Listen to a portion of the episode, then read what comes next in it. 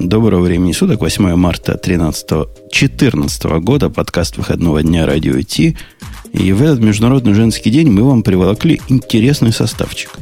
В этом составчике вы не найдете ни Бобука, ни Грея, прости господи, но найдете Ксюшу, что уже да, плюс. Найдете меня.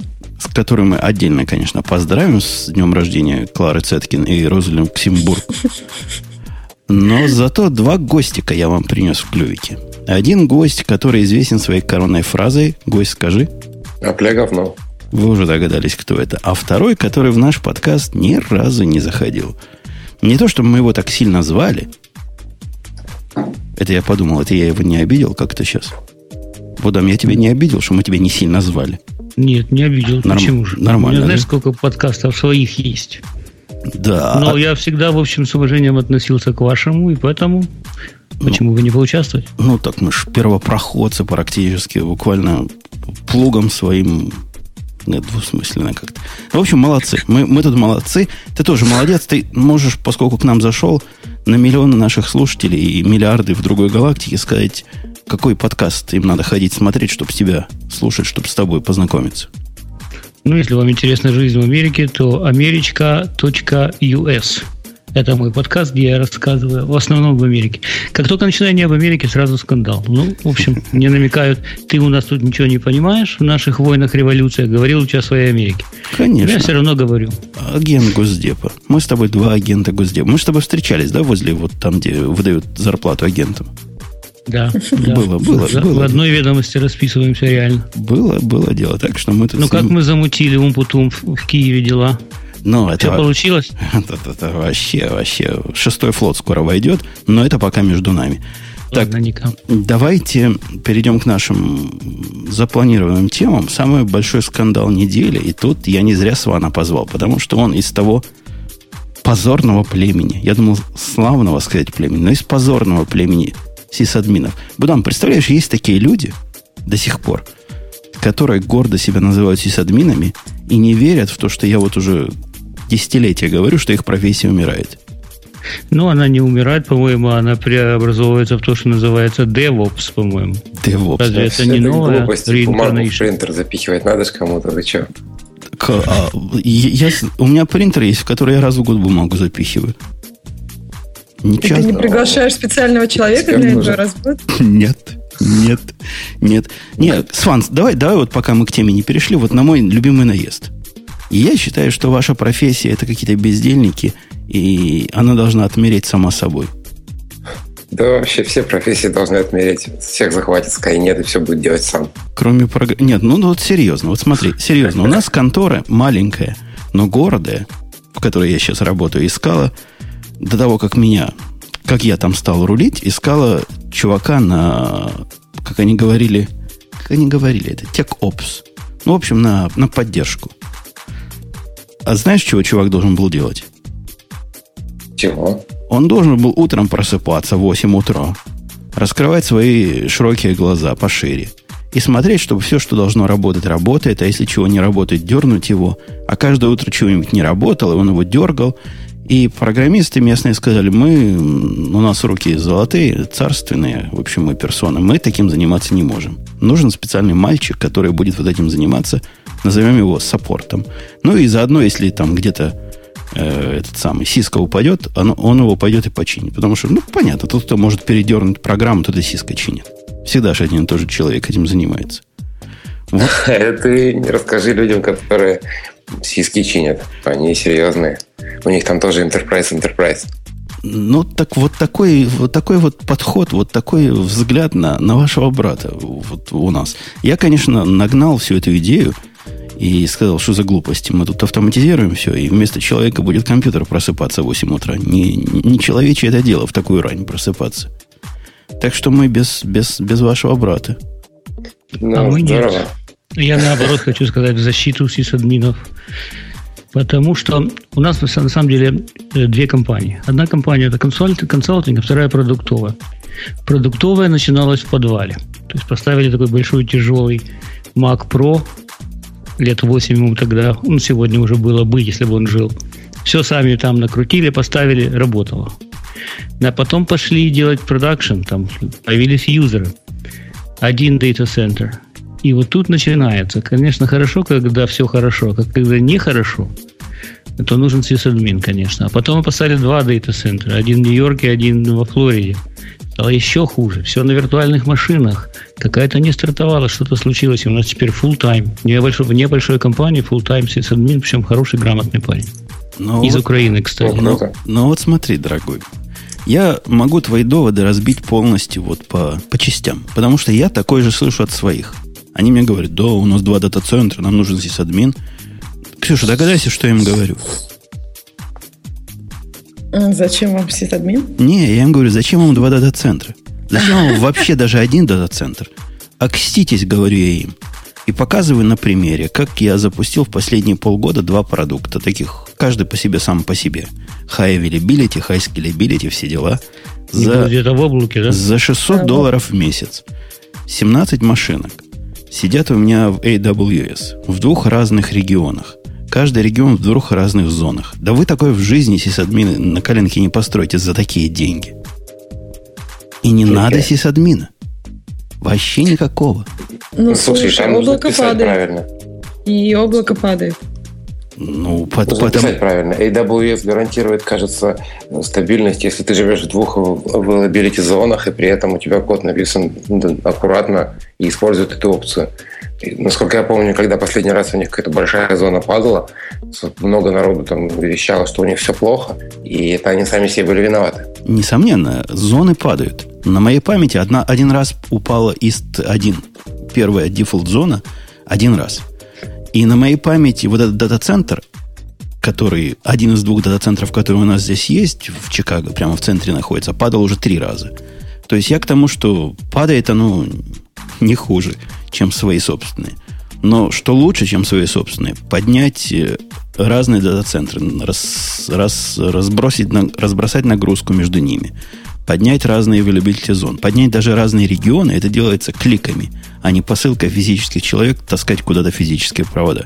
И, и, и, Будам, я не понимаю, вот ты вроде как человек продвинутый. Мне продвинутый. кажется, ты сильно путаешь. Мне кажется, ты сильно путаешь. Ты называешь сисадмином любого сисадмином человека, который только провода и втыкает.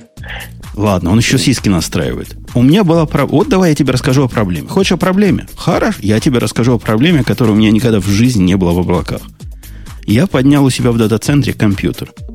И этот компьютер, зараза, в одном дата-центре отказывался с виртуалок бриджевать даже на Default Gateway. Понимаешь, вот он у меня работает, а принесли в дата-центр, не работает. И так, такое вне моей области компетенции. Вот ты, ты можешь что-то сказать, что там крутить надо? Не можешь. А-а-а. Потому что не сисадмин. На самом деле, ты говоришь, они с проводами бегают, сисадмины. Я, конечно, не знаю, может, наши бегают с проводами, если ему так нравится. Но он вообще в Украине, и что ему с проводами бегать, не знаю. Потому что ему провода втыкать некуда. А зачем он вам нужен вообще, если он такой виртуальный? То есть вы сами не рубите, как там накрутить, чего надо? Нет, мы очень даже рубим. И, более того, мы рентовали только дата-центры, которые, как это называется, professionally maintained.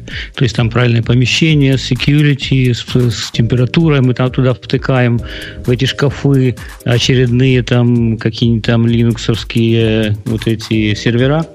Но есть еще нюансы какие.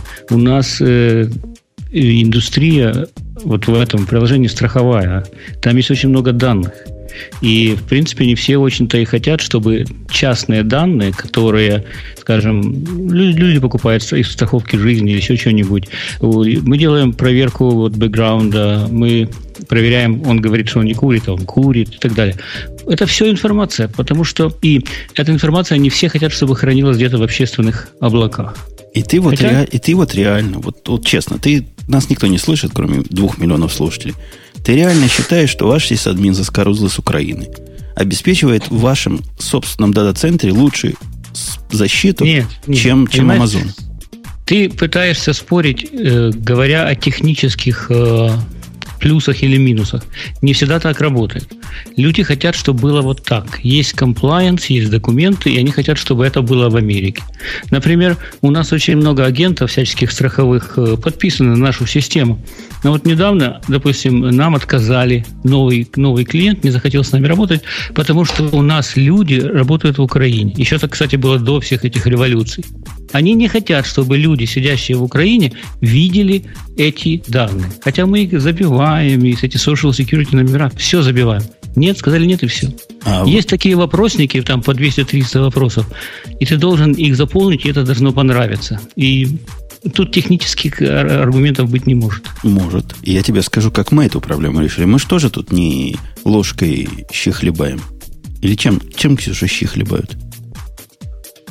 Ну, как же. Что-то, да, мне кажется, это из Чем, двух... Из, чем-то из другим, нескольких... да, щихлебать. Лаптем. Лаптем. Умница. Точно. Умница, Сван. Вот смотри, дорогой, у нас есть банки. Знаешь, банки, они параноики по самое не могу. Они говорят, делайте, что хотите, но никакие данные, которые могут привязать транзакции к конкретным людям, в облаке хранить не имеете права. Вот так и говорят. То есть, не технический момент. Я уж им объяснял все, что, ну, глупости, все это. Нет. Нет и все. Нам нужен физический адрес, куда навести управляемую ракету, в случае чего. Ну, чтобы стереть все.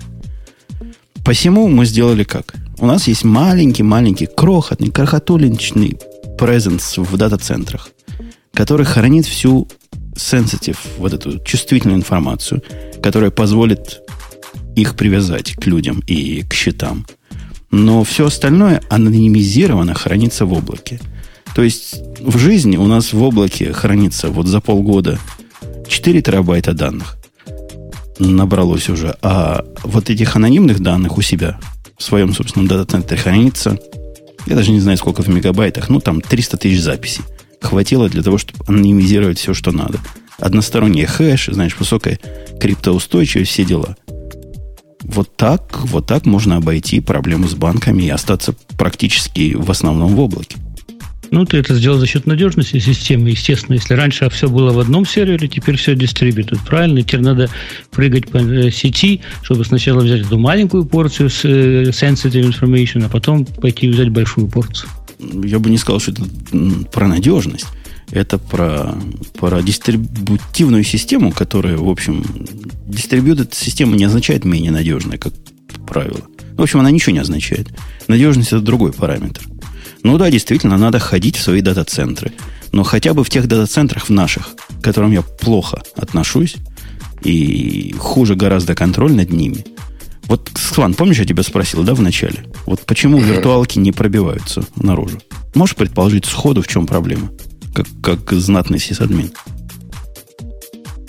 Ну, там, не знаю, какой-нибудь надзор, она там в Амазоне так все хосты живут в своих сетях внутренних и наружу просто так не ходят, если их не выпустить. Нет, там, там оказалась вообще мистика какая-то. Я не понимаю мистики, но я ее повторю, потому что ее починили, стало все работать. Во-первых, Cisco, который был и раутером, и свитчем там, такое бывает, да, что он сразу и раутер, и свитч. Ну, у всех дома такая штука стоит, и раутер, и свитч. Во. Вот этот раутер и свитч запрещал внутренний трафик, который э, типа source, ай пи с destination, там не совпадает. Что-то такое. Ну, как виртуалки через бридж проходят, как-то они не так выглядят с точки зрения Cisco внутри секретности. Это надо было отменить. Он отменил. Но это не помогло. Еще надо было где-то разрешить эс ти пи. Что бы это значило, я не знаю. Но после того, как он где-то эс ти пи разрешил, сразу все стало хорошо. Ну вот как вот такое придет в голову нормальному человеку чинить? Это же страшное дело какое-то. Это же ужас какой-то. Но даже если ты все положишь в клауд, в тот же амазоновский, все равно должен человек, который должен знать, как конфигурировать этот клауд, верно? Да не совсем так. Должен быть человек, который более-менее понимает про клауд. Ну, так, это я. Но для того, чтобы конфигурировать и разворачивать новые инстансы, человек никакой не нужен. А нужен автоматизированный скрипт, который все это делает. И наука придумала много гитек, как это сделать дружественно. Мы, например, ансамблем пользуемся для этого. И все разворачивается, все опускается, и все, все прекрасно работает. Если у нас в пике работает, не знаю, семьдесят машин, то вот сейчас, например, живо только шестнадцать. И оно все само. Никакого девопса для этого.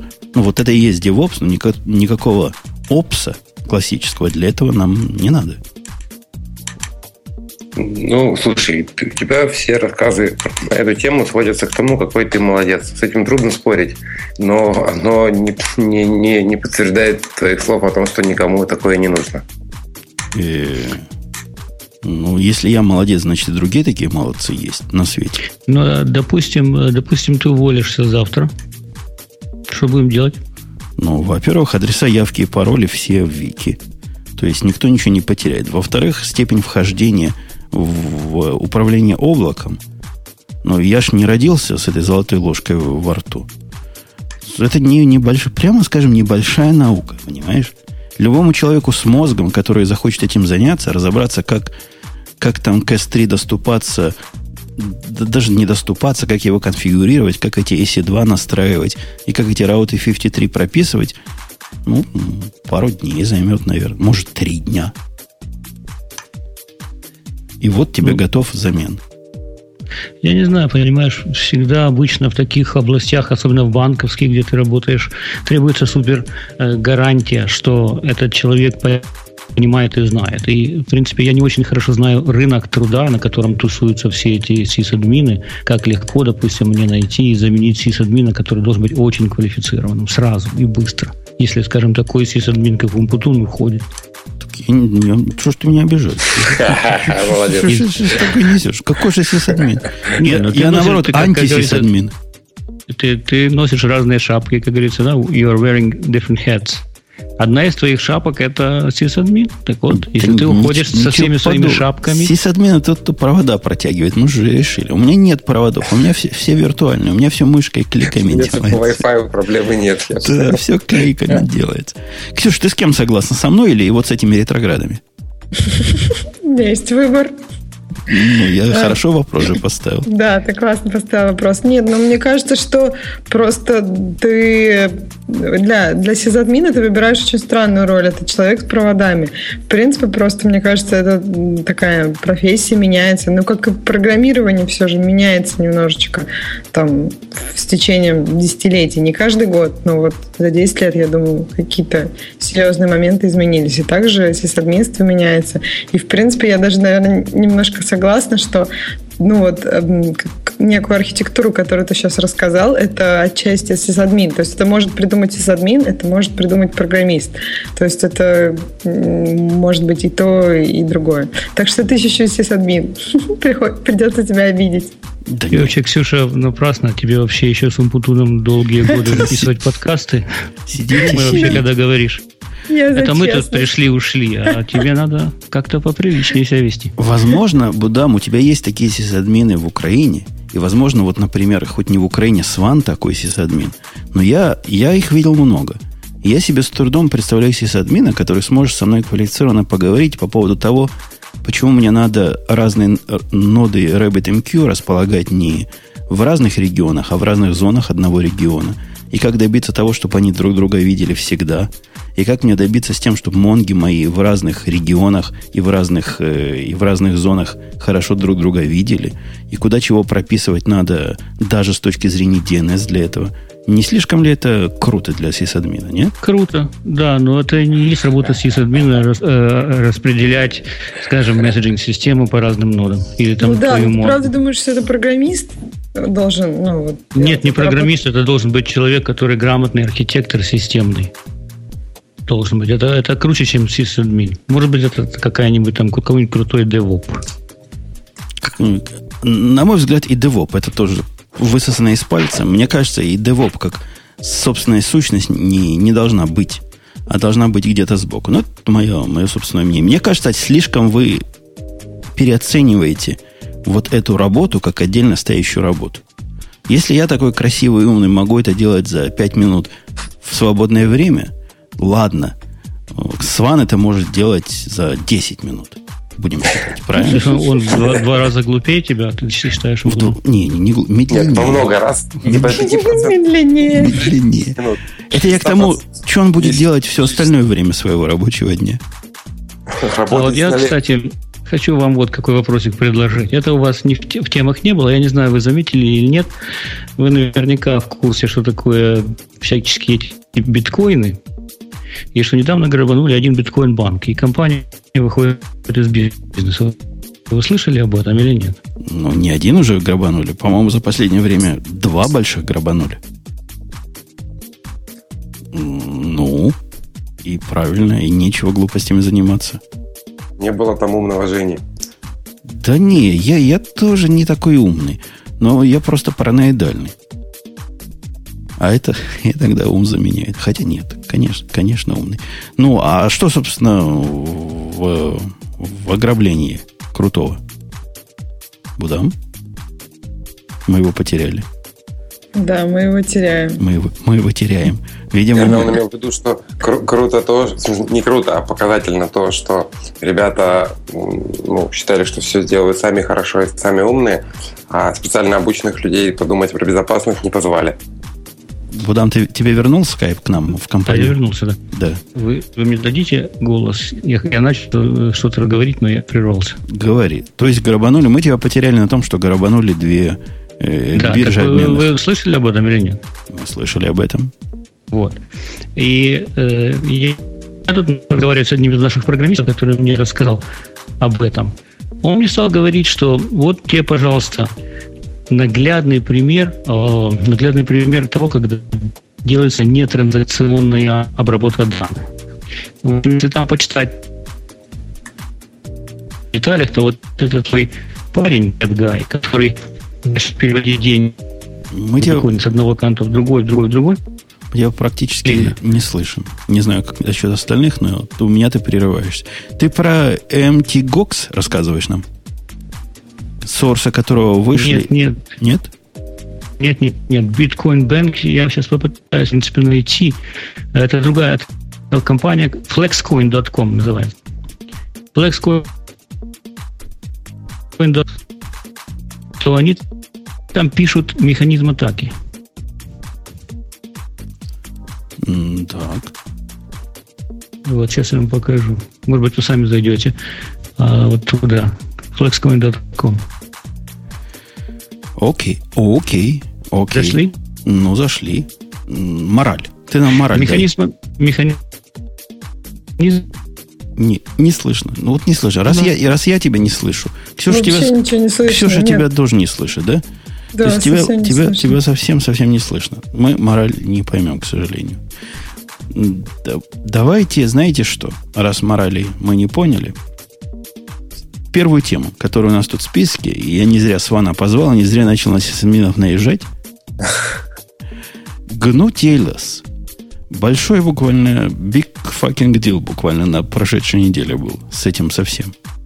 Всем бояться, всем стоять и ну, по стойке смирно. Что такое в ваших кругах произошло, что GNU-ти эл эс стал уязвим? Considered harmful. Сван? А, ну, так это же, смотри, это же открытая, бесплатная разработка. Вот в этом вся проблема. То есть бабла, бабла не платили, типа теперь go to fail. Я Они уверен, же сломали. Да. А вы в Apple бабло платили все равно два раза go to fail получилось. Ну, а Apple, как известно, говно. Понятно. Ну, ну вот, подождите. GNU-ти эл эс. Там был, я так понимаю, божок. Они что-то там недопроверяли, и где-то не, не это самое. В результате все, что поверх GNU-ти эл эс работает, оно уязвимо по самой не могу. Ну, про это пишут, во всяком случае, да. А код выложили? Ну, то есть, вот тепловый код, например, везде. И все это же GNU-ти эл эс. Код всегда был доступен. Так, я понимаю, но вот именно код вот этого важного момента, то есть, там, ну, три строчки, как обычно, которые что-то...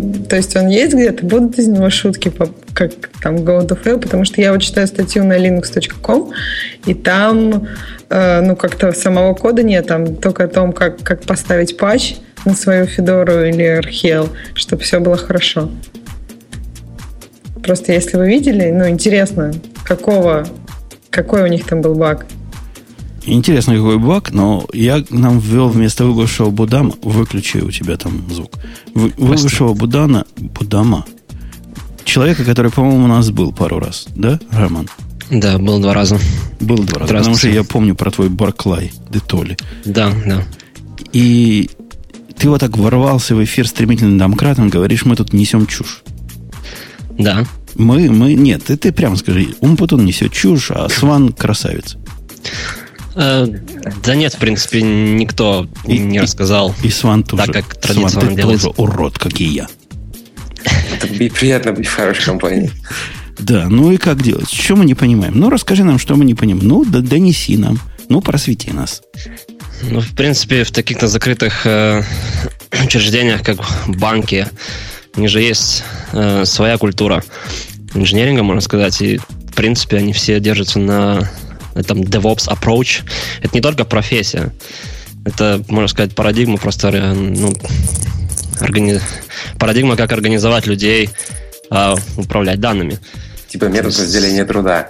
Ну, ну не мешай, принципе, там да. же Женя. Женя, он все может, он крутой. Я крутой. А если рассказать про разделение я... труда и конвейер, то Женя расстроится. Я просто хочу прямо к сути перейти.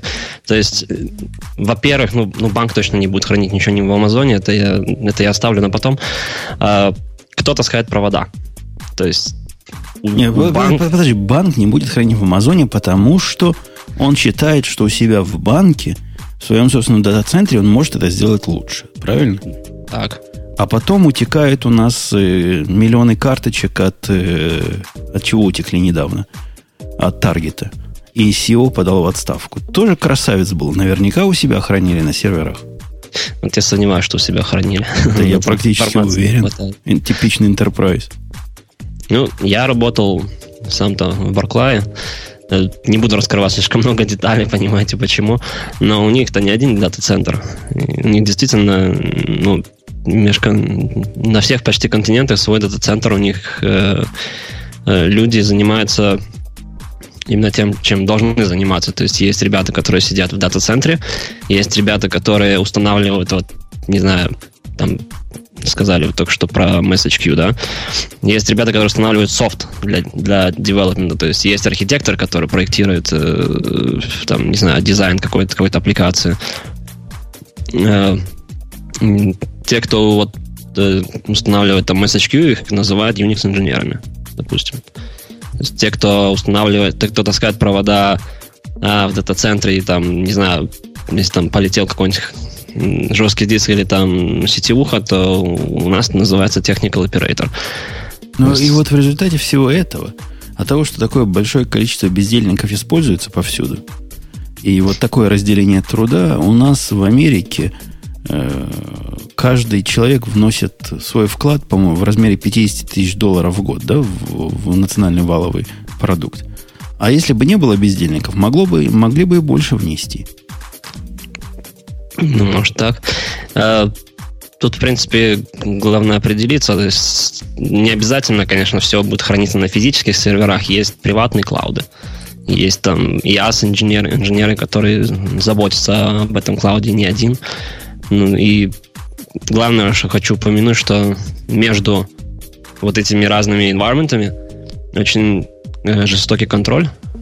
То есть вплоть до того, что у тебя там назначают даже время конкретно, сколько может быть в, в prod этом environment'е. И, э, ну, там, в общем, свой контроль, и там абы кто не зайдет, и еще что в продакшн допустили, то нужно...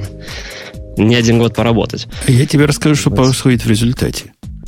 Потому что я этих программистов, которые живут в ситуации контроля, видел. Будам, ты вернулся к нам?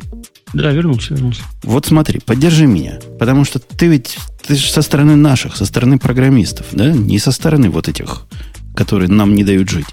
Видел mm-hmm. ты когда-нибудь программистов Enterprise, которые засовывают конфигурацию прямо в код? Ну, то есть джар делают и засовывают туда конфигурацию. И знаешь, ты знаешь, да, почему они это делают? Потому что их Enterprise стиль не позволяет им потом этот джар никак обновить, никаких нельзя конфигурационных файлов никуда засунуть, потому что вот такая система разделения. И они извращаются как могут. Выкатывают новую версию, а в ней, в этой версии забит, забита вся конфигурация. И они не потому, что идиоты это делают. Нет, они вменяемые люди, потому что у них способа другого нет. И это правильно, почему, ты считаешь. Почему у них нет другого способа? Потому что вот нам только что человек из Enterprise, вот у нас есть тут Роман из Enterprise, рассказал, какой у них контроль разделения обязанностей. Тот, кто программу пишет, это не тот, кто программу выкладывает. Но а тот, кто программу везде, выкладывает, он знает, что никаких конфигураций в этой программе никогда меняться не должно. Не совсем так. Ну, на самом деле можно сделать по-разному. Задача вот в чем. Кто должен, кто должен делать редеплоймент, если конфигурация поменялась? И, в принципе, даже если работать с разными джарами, то можно сделать так, что есть несколько джаров, которые деплоятся, а тот, который конфигурационный, скажем, готовится программистами, потом покладывается по новой взамен того, который был старый. А зачем был... там вообще джар нужен? Я не знаю. Для конфигурации. Он нужен. Это вы начали на... эту тему. Да-да, он нужен единственно для того в банках. Чувак из банка. Он раньше работал в Bank of America. У них программист не может доставлять в продакшн ничего, кроме джара. Вот такой вот, понимаешь? Программист пишет программу, опс эту программу доставляет.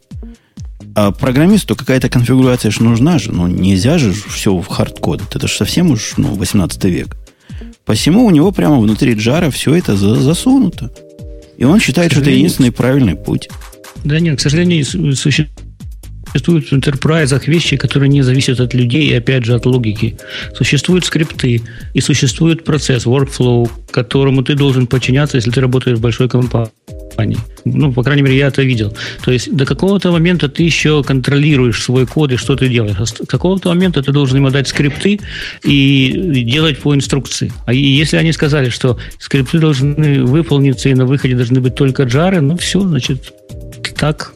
Ну вот и, и от этого, в том числе в этих интерпрайзах, качество кода таковое, что когда их взламывает банк, и их код утекает и попадает на на на на, на, на интернеты публичные, и народ на это смотрит, он хватается за голову и говорит: вот этим людям мы оставляем все свои накопления, вот этим людям, которые вот так пишут программы.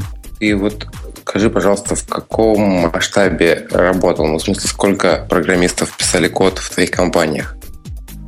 Ну, в прошлой компании было, по-моему, в американской части нашей компании пятьдесят тысяч гавриков.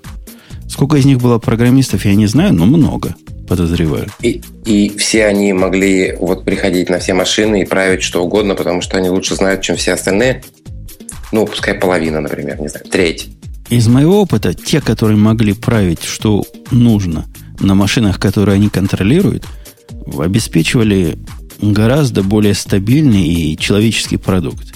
Не-не, а... подожди секунду. А, то есть, все-таки были люди, которые могли что-то править на продакшн-машинах, а были люди, которым править не разрешали и били по рукам? Были люди, которые имели наглость взять на себя эту ответственность. В большой корпорации, что на себя берешь, то и тянешь. А, не, а не, были, не которые важно. Работали в, в рамочках? Итоге... В конечном итоге, э, типа, не десять тысяч человек могли править код на продакшене, я правильно понимаю? Ну, в конечном итоге, на своем продакшене из нескольких сотен машин я мог править только. А в другой группе какие-то другие люди могли править только. А в третьей группе А-а-а. только специально обученный TechOps в Индии мог править только. И эти группы плакали слезами постоянно. А твои люди, которые тебе подчинялись, но код править в продакшене не могли, потому что его правил ты, они были счастливы, и им было хорошо? Ну, примерно так. Не то, что не могли. Им не надо было. То есть, если я был в отпуске, могли бы его поправить. Но это все равно, это не типичная ситуация. Более типичная ситуация, когда все-таки делают... Пропал. Конечно, в интерпрайзах люди хотят то, что называется... Cover your ass, си уай эй, чтобы, если вдруг что будет не так, чтобы можно было сказать: а я действовал по инструкции. А в ситуации, когда ты все-таки делаешь ручную работу с продакшн, то, конечно, ну как, какие из тебя взятки? Взятки гладкие, если что-то не так, правда? Если Про... что-то не так, тот, кто поправил, тот и виноват. Да вопрос-то тут не поиска виновных, а вопрос в том, что как в этой ситуации вообще выжить. Так как в этой вот ситуации как... делать continuous delivery? Как в этой ситуации делать continuous integration? Ответ – никак. Никак, если ты не стоишь ну, над этим. Почему? Continuous integration не подразумевает, что оно все происходит мгновенно. Оно подразумевает внятное расписание и последовательность действий. Но у тебя будет такой слагом в месяц continuous integration. Нормально? Хороший continuous. Очень continuous. Очень integration. Он continuous. В смысле, это как система реального времени. Она же не обещает, что все... происходит мгновенно. Она гарантирует некоторую латенцию. Ну, конечно. Также. Конечно, конечно. То есть у тебя патчи, которые ты за, засабмитил в свой любимый Git или Mercurial, месячной да, давно, месяц, в месячной давности они хороши. Собственно, тебе сегодняшним это мало помогает, но месяц назад они были хороши, замечательны. Из этого и соберем. А то, что нас... с тех пор уже тридцать три раза требования поменялись, это ерунда, конечно. Кого это важно? Требования меняются так... тридцать три раза. Там все происходит так, как ты любишь. Пришел программист, поправил прям в продакшене, и все работает. А в тех местах, где важна стабильность, там не меняются требования тридцать три раза. Ну, какой-то идеальный мир. В тех не, мест... ну, у, меня, у меня в тех местах, где важна нет. стабильность. Вот вчера пришел заказчик и говорит: ой, говорит, вы нам анализируете аккаунты, как круто, какие молодцы. Ну вот маленькую фишечку прикрутите, чтобы вот эти аккаунты не анализировать. Мы не хотим их никогда видеть. Нельзя ли прямо вот сегодня добавить? Вот тебе и стабильность в суперстабильной системе. Ну, всегда бывают исключения. Да нет, это не исключение, это правило. Так оно в жизни все устроено. Для этого люди agile придумали и всякие прочие глупости, чтобы вот с такими проблемами разбираться хоть как, в рамках хоть какой-то системы, а не полного бардака. Я хотел бы добавить, если можно. А, у нас, допустим, я-то был программист а, в той компании, и а, значит, если мы хотели а, добавить какой-то патч или обновить а, текущую систему, потому что обычно мы сделали свою работу и... Ну, мы ее мейнтейнили, может быть, раз в месяц, потому что просто если баги чинить, обычно мы новые фичи не добавляли. Но смысл в том, что были процедуры написаны для деплоймента, были написаны скрипты, то есть был чеф, были девопсы, которые работали на стороне продакшена и которые, в принципе, ну, все, что мы... На, все, все обновления... должны были делать они, и мы описывали, как они должны были их делать. И, конечно же, были ситуации, когда э, что-то не работало, или что-то пошло не, не так, как планировалось. Допустим, у нас в сэндбоксе все сработало, у нас и, и тесты были написаны, и continuous integration, и все, все должно было работать, но в продакшене не прокатило. И, конечно же, был откат, и были ситуации, когда мы не могли понять, что происходит, и мы, в принципе, ну, только с продакшена можно было выяснить, что происходит, но мы нас пускали туда.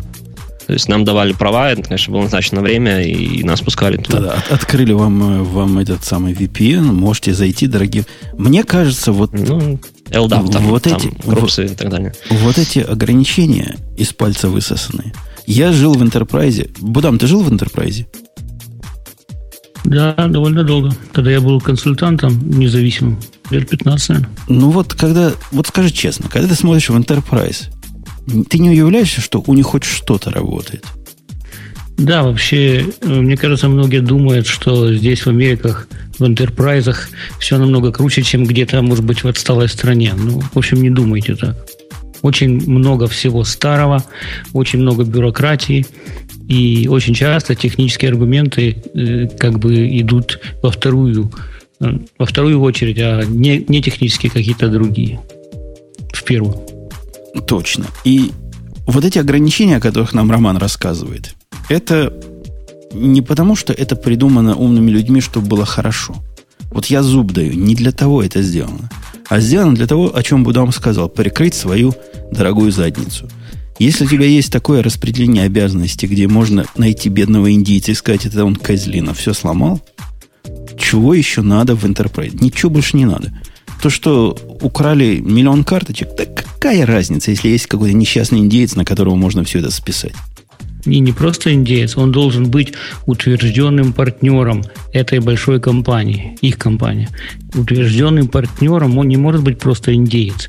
Есть документ, описанный, как эта компания должна выглядеть, что у нее должно быть отдельно стоящее здание. Таким образом должны быть подведены там сетевые провода, электричество и охрана. И да. Вот когда они прошли эту сертификацию, вот тогда с ним можно работать. Но мы-то понимаем, что от этого заскорузлый индеец менее заскорузлым не станет. Он вот такой не... же, как и был раньше.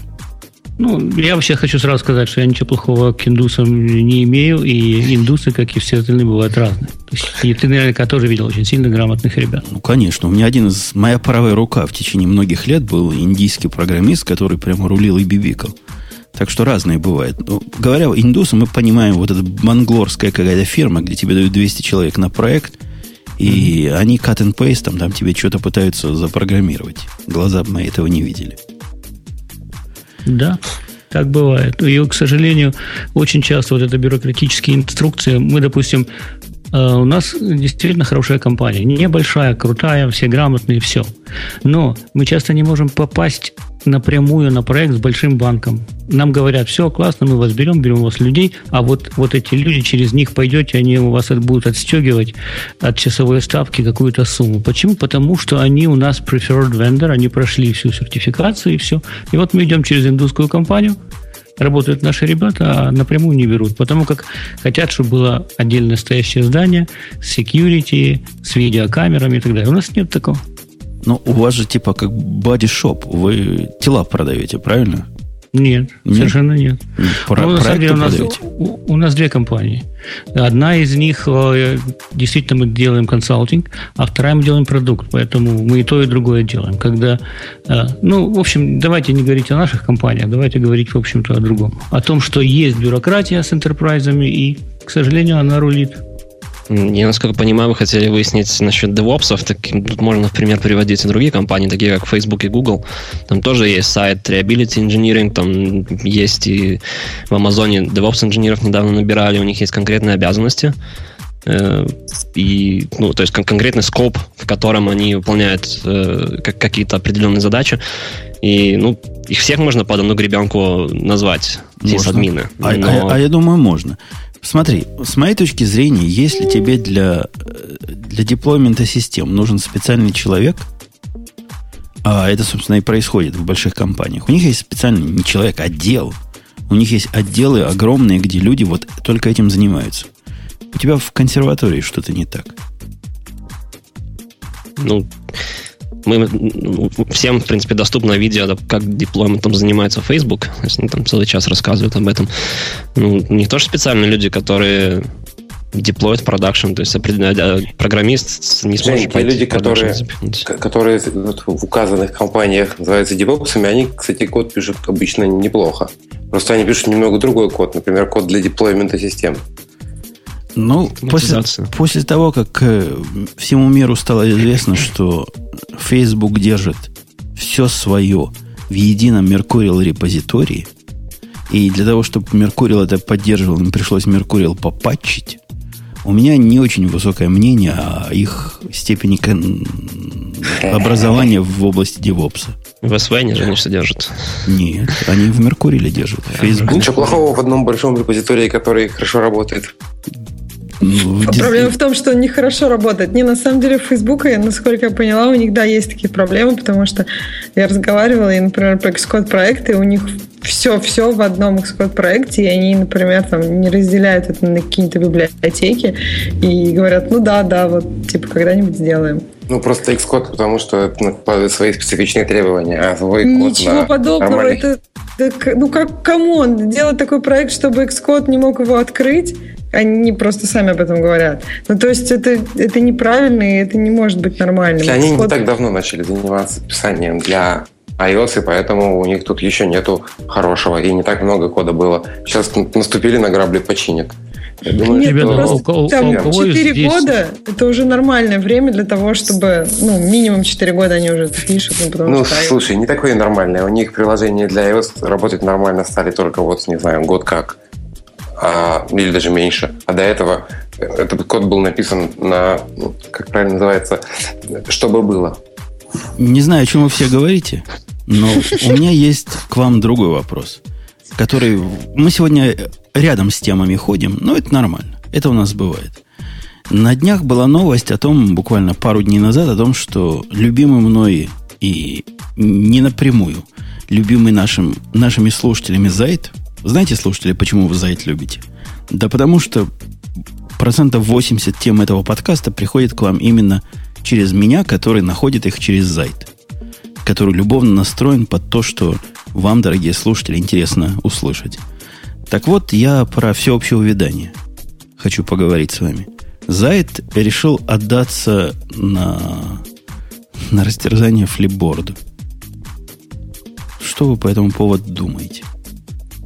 Когда их купит Facebook? За, за сколько инстаграмов и Facebook? Мне Их... кажется, причем фли... сколько, флипборд. Когда? Facebook должен купить флипборд, чтобы сразу купить флипборд. Ну да, да. Ну, в смысле, их, их уже вместе. Да, их вместе. Да. Не, ну то, что... Эй, кто их? си эн эн продал. Они си эн эн раньше продались. Понятно было, что си эн эн ничего достойного сделать не... Не знаю, Будам, ты как к си эн эн относишься? На мой взгляд, все, что си эн эн тронет, то превращается в пыль. Манежную. Enterprise же. Так вот, их си эн эн тронул, за двадцать миллионов купил несколько лет назад, три года назад, а теперь продал за шестьдесят миллионов. За шестьдесят миллионов продал Zite, у которого миллионы пользователей. Они там вообще не курят бамбук. Ну, ты видишь, ты сам себе противоречишь. Ты говоришь, все, что си эн эн тронет, в пыль превращается. Они сделали из двадцати миллионов шестьдесят. Сним, снимем шляпу. Да нет. Они делали бизнес, да. По сегодняшним временам шестьдесят миллионов за компанию, у которой есть пользователи, это смешно. Если бы шестьсот миллионов было, я бы еще так, ну, тоже скептически. Потому что продукт реально крутой. Продукт, который подсказывает вам новости, которые вы хотите узнать. Продукт, который крайне технологический. Продался продукту, который гораздо менее технологически продвинутый, но более секси. И вот теперь теоретически туда интегрируется. Я это все к чему? К тому, что все хуже становится с... со временем у нас. Все упрощается. Все опоп, опопс, опопсовывается. Ксюша, есть такое слово? Опопсовывается. Попсеет, может быть. Все. Нет, смотри, ты имеешь в виду, что флипборд менее технологический, и он, но секси, и он купил Zite, ну, так он же станет более технологическим, наоборот. Просто все, можно, можно сказать, укрупняется, но появляются новые какие-то стартапы. Это нормальный процесс, они как бы вылупляются, их покупают как-то в себя, поглощают более большие компании, и дальше, чтобы новые росли. Все нормально. Размеры компании Flipboard, кстати, я что-то даже не представляю. У них много пользователей? У Flipboard пользователей дофига. Прям какие-то сумасшедшие миллионы. Миллионы миллионов. Почти как у нас слушатели. А, себе? Зай... а Зайд сказал, что мы, мол, такие крутые технологические, но нами никто не пользуется. Ну, потому но что технологически крутые, секс. Но некрасивые. Да, да, да. Flipboard прям очень секси. Ну, вообще, хочу вам сказать, что покупают компанию обычно либо для того, чтобы ее развить, либо для того, чтобы ее убить. Поэтому мы не знаем, почему купили в этом случае. Ну, они сказали, почему. Zite си и о выступил с заявлением о том, что Zite как продукт разрабатываться не будет, а технология будет поглощена Flipboard'ом и интегрирована туда. И это вот их главное направление. Больше они не будут Zite развивать. Почему ты не радуешься этому? Слушай, ты будешь пользоваться красивым, удобным да, флипбордом, секси. Который такой же умный, как Zite. Угу. Во-первых, мне и до этого было хорошо. Ну, ладно, будет здесь нормальный пользователь. С Zite да. мне было хорошо. Что из него флипборд сделает со своей попыткой все сексуализировать? Я сильно, сильные, есть сильные сомнения. Подожди, у флипборда же есть эй пи ай. Будешь читать через эй пи ай? Через, через эй пи ай. Насколько он сможет учиться по моим преференциям, насколько он будет умный. Это все вот... Вот смотрите, недавно обновился... Не то, что недавно. Полгода назад обновился Призматик. У меня до сих пор нет приличных слов описать это обновление. И я им даже два письма написал. Они мне на два письма два раза ответили, что молодцы. То есть у Призматика явно в угоду вот этой секси быть, быть как флипборд, ушло главное. Их юзабилити, их функциональность, их аккуратность нахождения того, что мне... Ну, смотри, захожу я в новый Призматик. У меня на первой странице три объявления о том, что ищут программистов. Я не для этого хожу в Призматик, чтобы понять, кто там ищет программистов. И два объявления, две статьи о том, как хорошо в разных позах заниматься сексом. Почему? С чего вдруг? Это у тебя надо спросить. Да нет, вот у меня, у, у меня в Zite все про хай-тек. А может, них... просто Zite хуже умеет анализировать поисковые запросы? Ну, может, потому что они на Clojure написаны, не знаю. Я имею в виду, этот призматик на Clojure написан, это как бы известный большой Clojure проект. А не кажется ли... Вот, Будам, ты тут у нас рядом в Америках сидишь и, в общем, руку приложил к опопсению рынка. В каком не, плане? Ну, не без этого. Все мы, все мы не безгрешны. Вот смотри. На днях Google выпустил обновление своей Google Mail. Gmail, который называется. Ты видел, да, что они сделали? Прямо ну, в все время его немножко посмотреть. Меняют. О, они немножко поменяли. Они поменяли так кардинально, что теперь при попытке... Во-первых, эта зараза стала умная. То есть, за что я Google раньше любил? За то, что он без, без претензий был. Ввел ты ему email-аккаунт, он с него email забирает. Замечательно.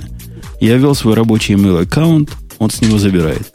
Теперь же он знает, он же про меня все знает. Это же Google, правильно? Он же про меня знает, что у меня больше, чем один аккаунт. И автоматически такая зараза. Он взял и добавил мой домашний аккаунт в, в программу, которую я использовал для рабочей почты. Ну, там еще он больше делает. Он, э, мы давно пользуемся этим клиентом, э, джимейловским, для того, чтобы подтягивать мейлы с нашей работы.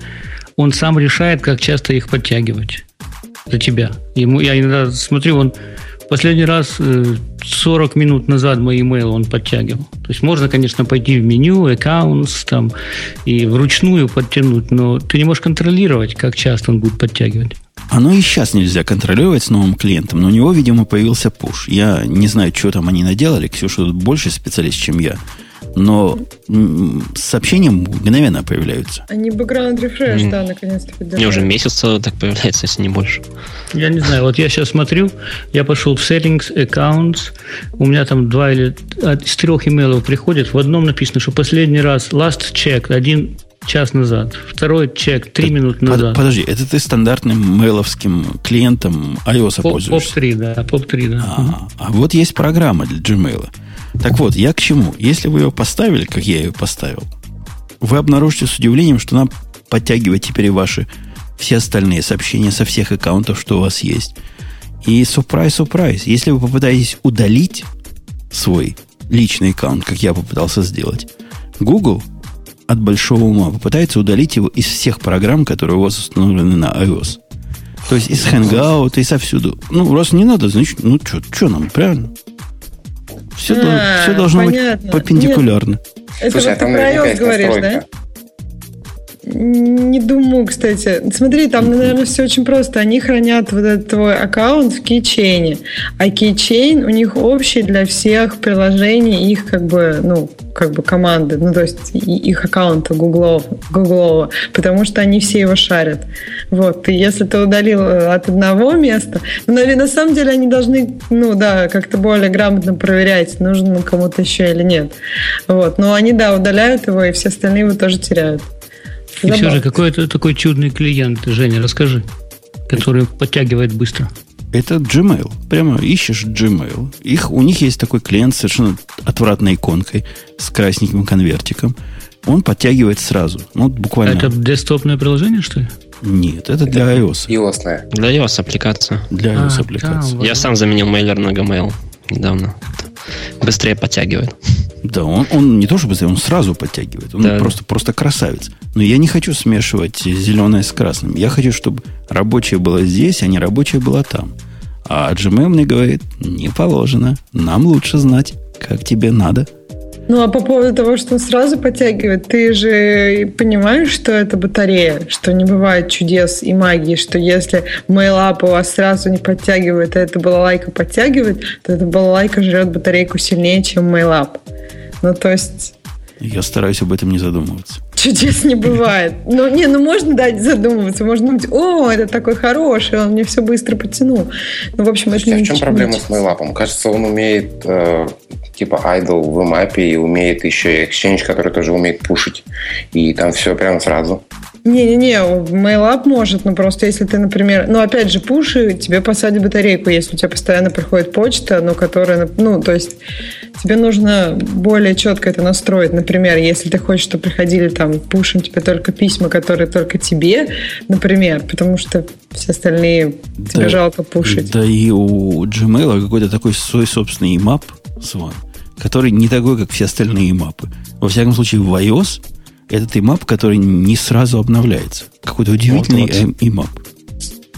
У меня он вообще Но... перестал работать, когда-то целый день не обновлялся. Я вот на Gmail перешел. Так что да, они, они нас подтягивают, подталкивают к тому, что обновляйтесь на нашу новую программу, и все ваше должно быть там. Я себе реально поймал на мысль, ну, может, действительно переходить полностью на Gmail. И это как раз то, Но я сопротивляюсь, потому что это то, во что они меня толкают. Я не хочу быть втолканной в это счастье. Это все... Нет, ну а почему, толкать? Если у тебя есть только Gmail, если тебе это удобно? Ну, то есть вот у меня, например, не только Gmail, поэтому для меня это точно не вариант. Но если они тебе действительно лучше, почему нет? Потому что в один несчастный день я пошлю личное сообщение с рабочего аккаунта, если они у меня будут оба в одной программе. И а это наверняка нельзя случится. Разделить вообще никак. Ну, то есть... Знаете, там должны быть в настройках не обновлять личную почту и все. Должны и... быть, должны быть. Кому должны быть? Напишите кому заявление быть, в да. ООН. Должны быть, но нет. Значит, напишут через месяц, подожди. Ну, или через два, они уже большие. Ну, не факт. Ну, вот помнишь, когда началась тема, что они всюду Google Плюс свали? И до сих пор всовывают, и ничего, нормально живут. А я смотрю, никто не пострадал. Я смотрю, пока, вы, пока мы с вами беседуем, я смотрю на чат, который вдруг сказал внезапно, что Bash-то хорошо, но синхронная и конкуренция там тоже отстой. То есть мы вообще на разных волнах с нашим чатом. Не, ну, по крайней мере, они говорят о чем-то осмысленном, а не о каком-то, я не знаю, там... Конкуренция, concurrent programming в Баше. В Баше, да, это круто. Это тема, будам, для одной из лекций, которые ты там проводишь. Я слышал, ты лекции проводишь, и тебе не стыдно.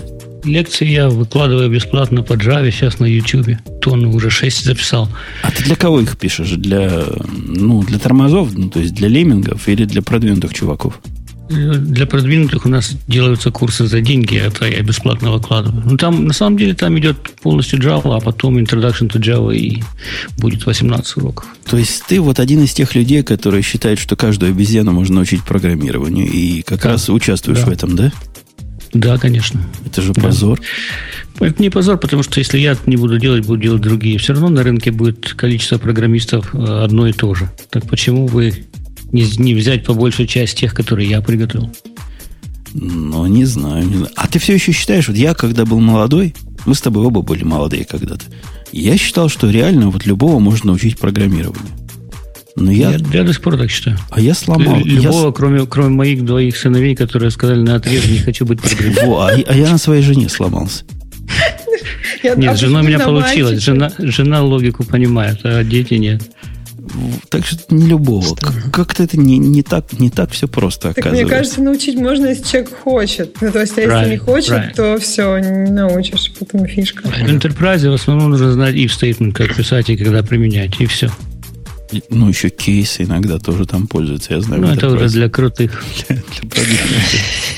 А там архитектура, concurrent programming и все остальное. Не надо, не надо. Начинающему программисту вот он возьмет, напишет несколько классов и скажет, вот ты вписывай сюда, а ты вписывай сюда, Мэри. А вот так вы будете обмениваться данными, и все. И будет работать. Пока да? руками трогать не будет. Ну, ты же ты же уже в начале этого подкаста говорил, что пока ты там сидишь и руководишь, ты там подправишь где надо. Правда? Так и есть. Давайте, если мы про программистов заговорили, если у тебя есть еще минута, Будам, mm-hmm. пока ты не ушел, у нас есть тема, в которой и ты сможешь высказаться, потому что звучит она так. Пять вещей, которые всячески, всяческий чувак, вот даже ты, Ксюша, даже ты, я не буду сексизмом блистать своим, но даже ты должна знать про с, архитектурную, програ... архитектуру программирования. Знаешь ли, ты, пытался знаешь ли ты этот список? Да, да. Знаешь ли ты этот список из пяти пунктов? Расскажи нам. Я же хотела бы Дава что-то спросить.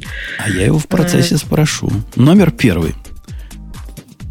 Вот эта архитектура, software architecture, как переводится по-русски?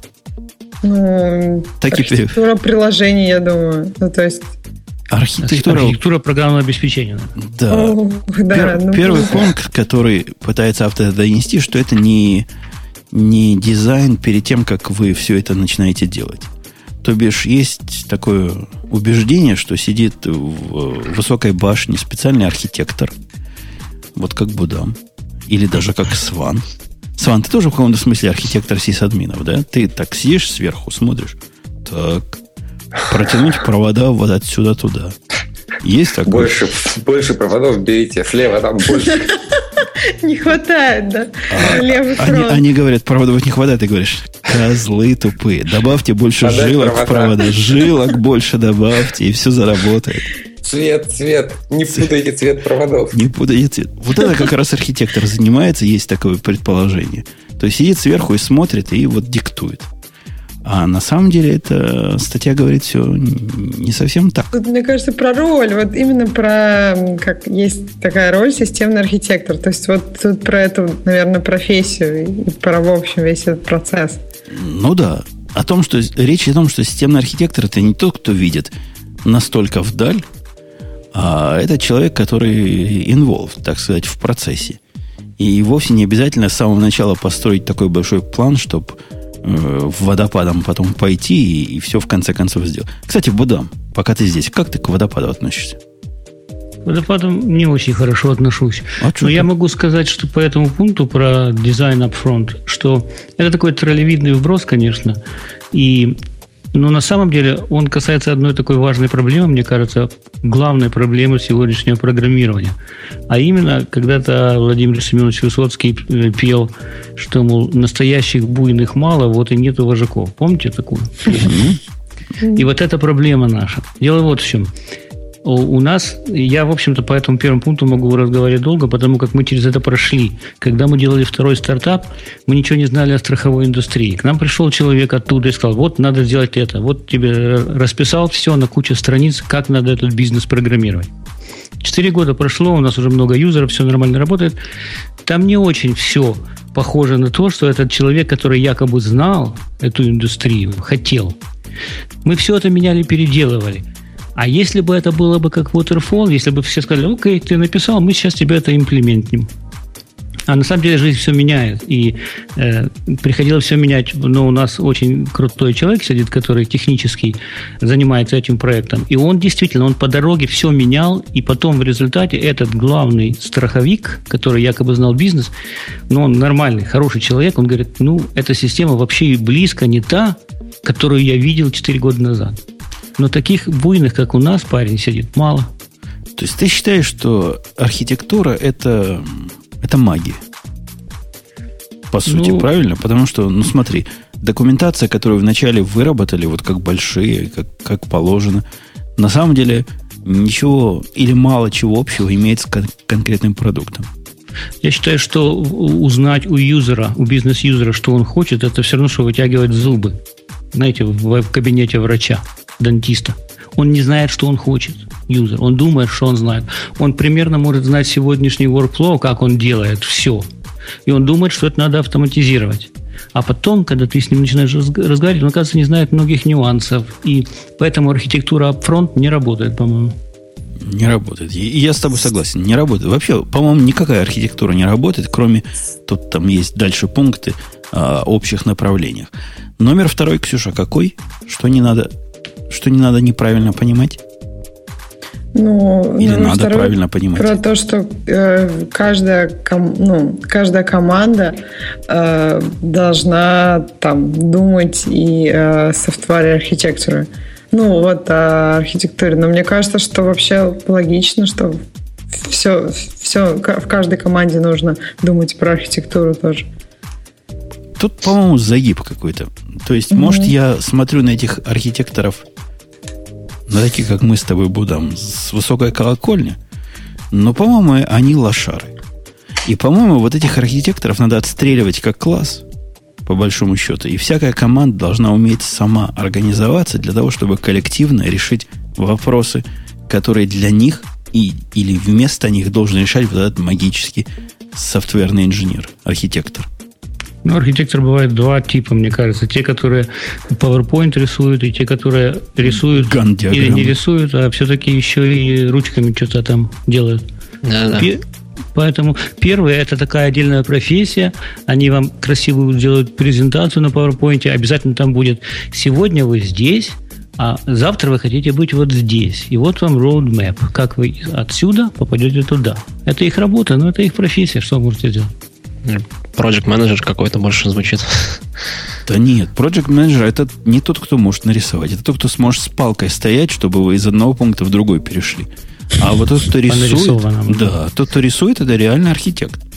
И... У нас архитектор, который мы имели в своей команде, он на самом деле обладал больше всех компетенций, э, чем все мы взятые, наверное. И он занимался именно дизайном вот эйч эй кластера, но он также программировал вместе с нами. То есть, конечно же, все самые сложные задачи шли к нему, и дизайн шел к нему, но я сказал бы, у него была компетенция видеть всю систему, видеть все нюансы. То есть это мой опыт. И это нас переводит к пункту третьему, который говорит, что архитект в современности – это играющий тренер. Я более чем согласен с этим, потому что тот, который с высокой колокольни смотрит на все и говорит: ага, а здесь вот мы вот такой кластер замутим, при этом не замарывает свои руки черной кодовской работой, на мой взгляд, не имеет права на существование. Согласен. Да, я тоже согласен. Тут нечего обсуждать.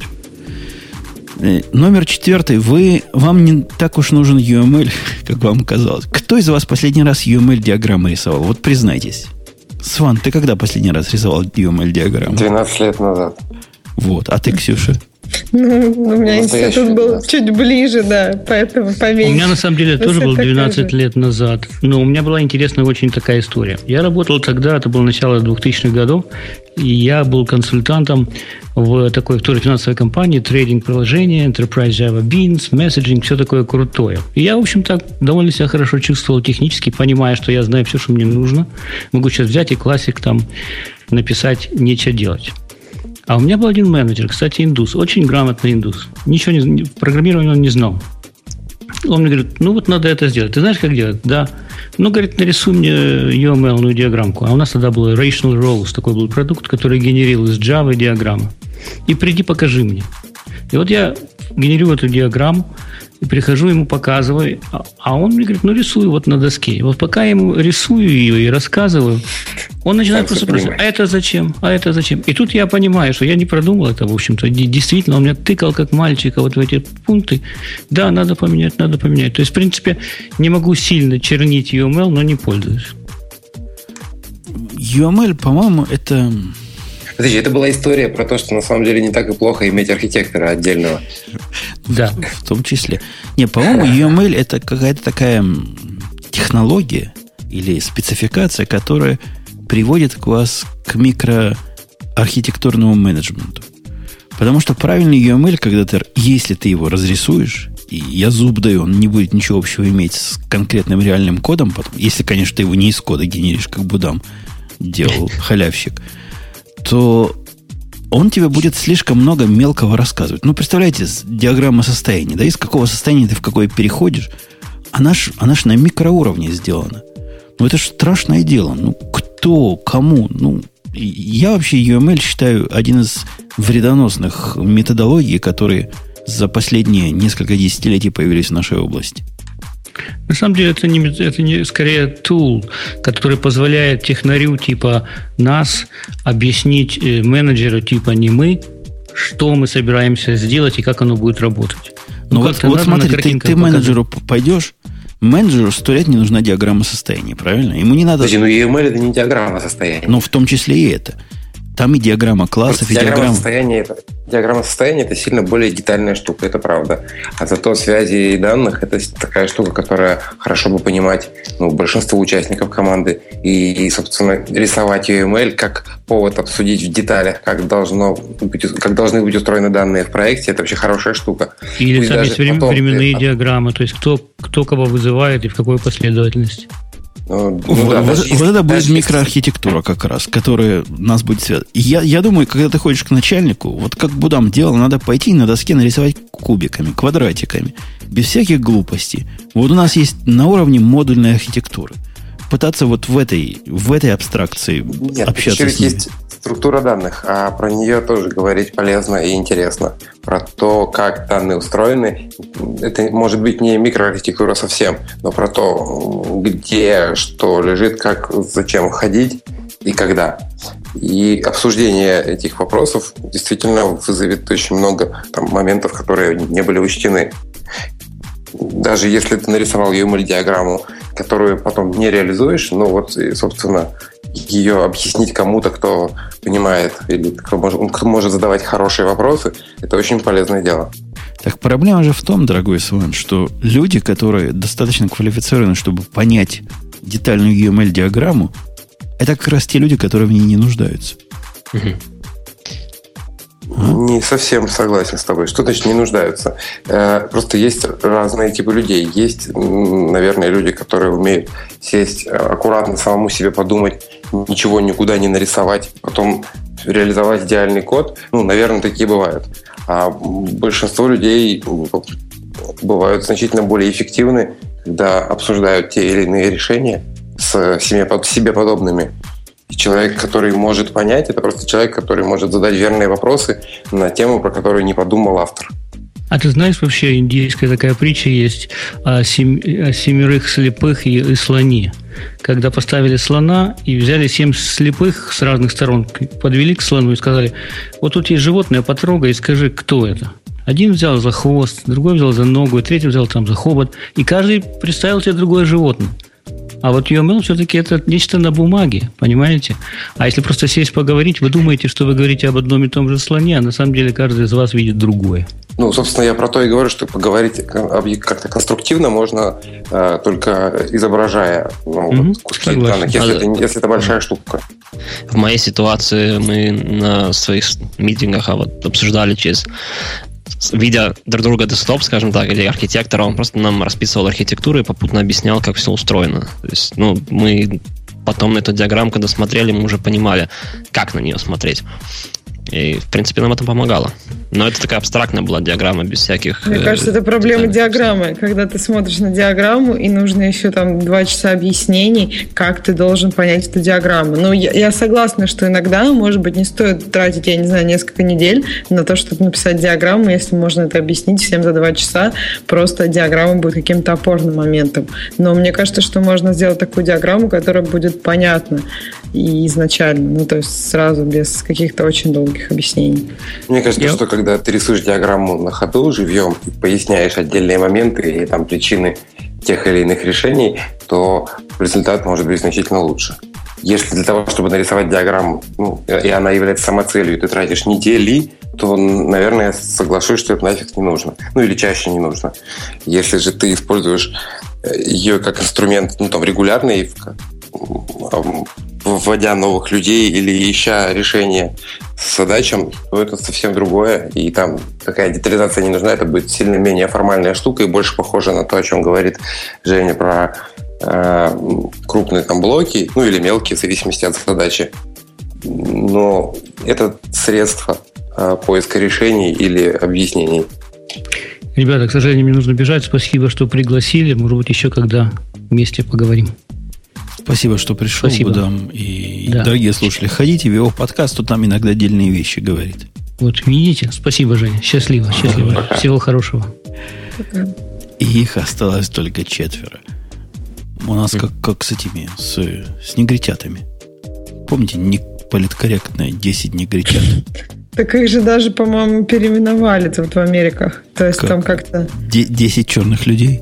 В начале десять черных людей, потом вообще избавились от этого названия. Там как-то по-другому назвали, насколько я помню.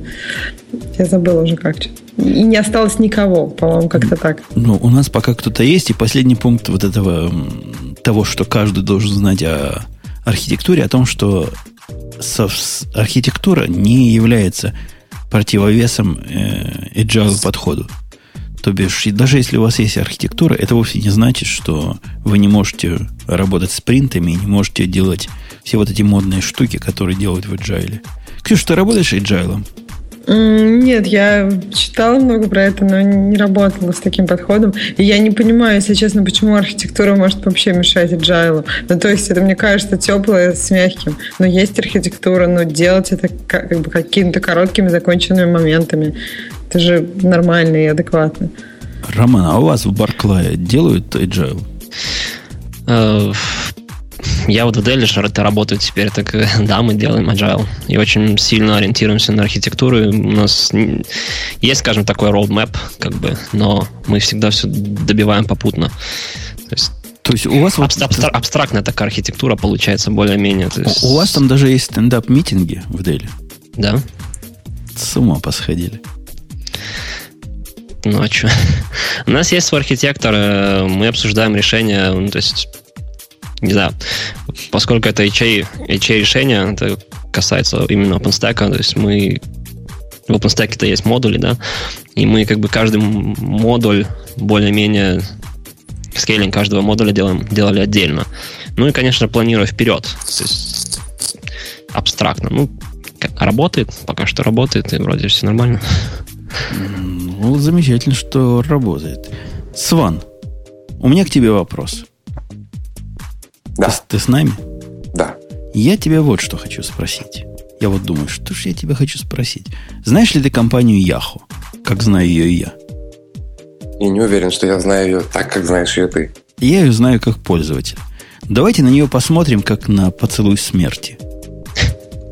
Это ее хоронят уже столько лет, а она не, все живет. Не, живет. Наоборот. Это не, не, не про то, что ее хоронят. Это про то, что она хоронит других.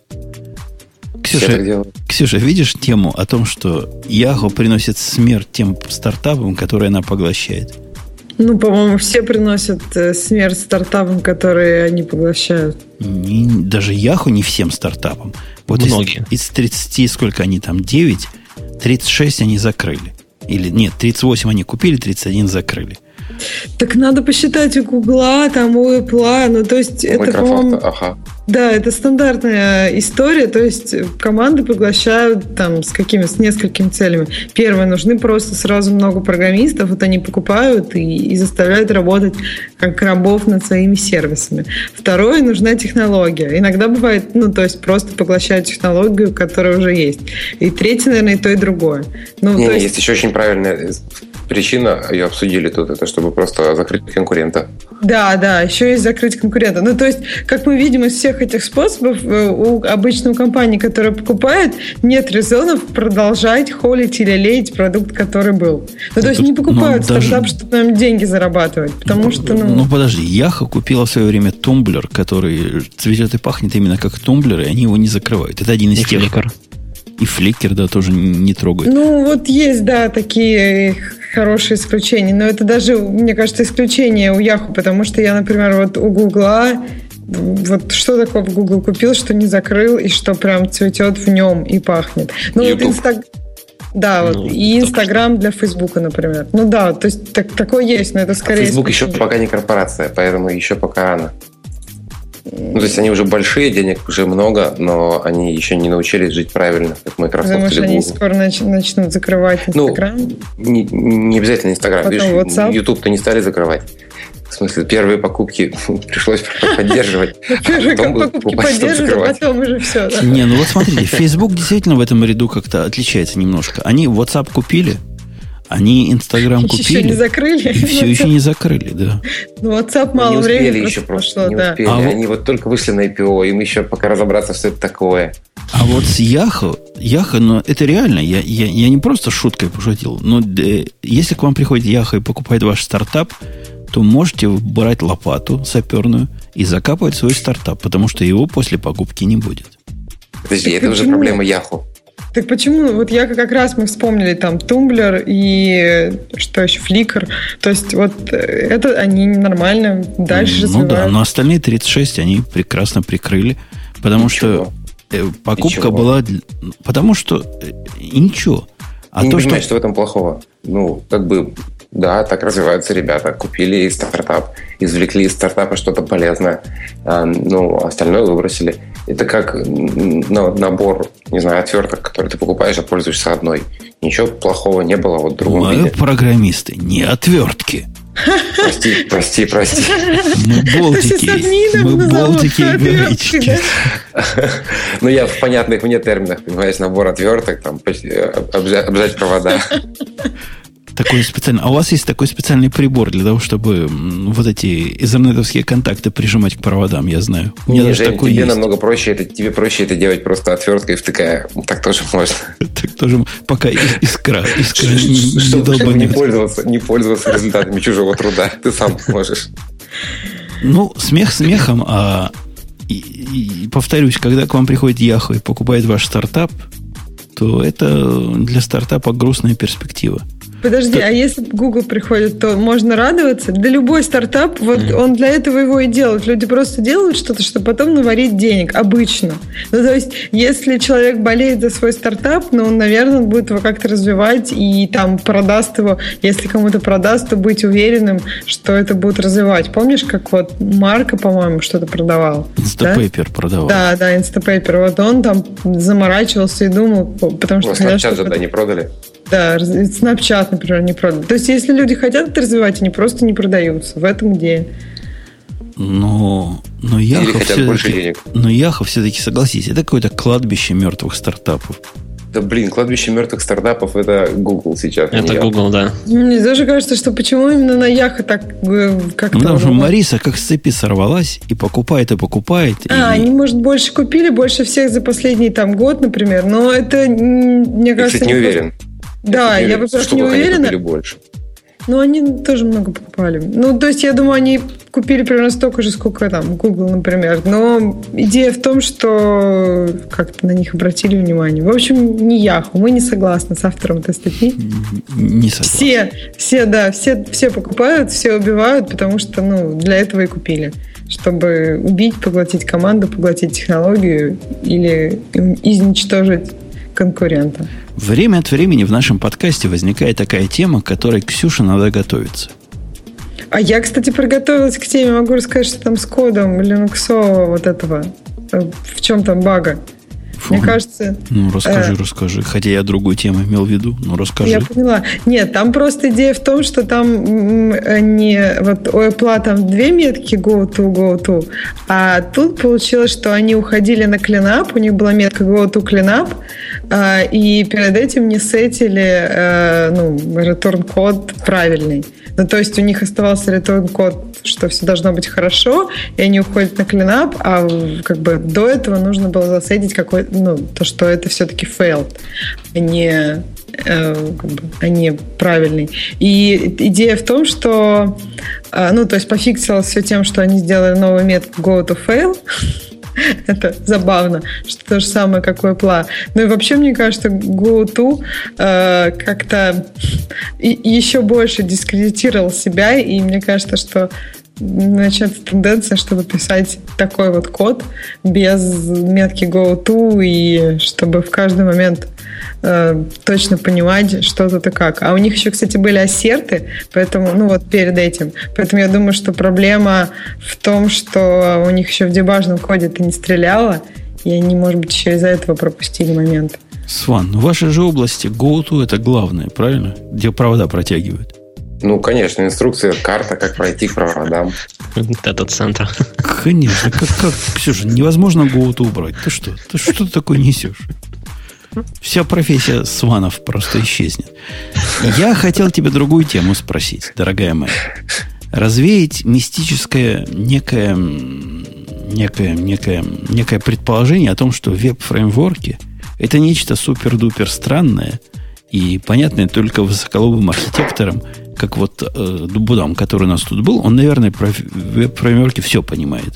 А он хотел, да, про это рассказать, но ты, видишь, ему не дал. Ты решил мне это подсунуть. Я решил тебе подсунуть, потому что такая статья для чайников. А что ж такое фреймворк?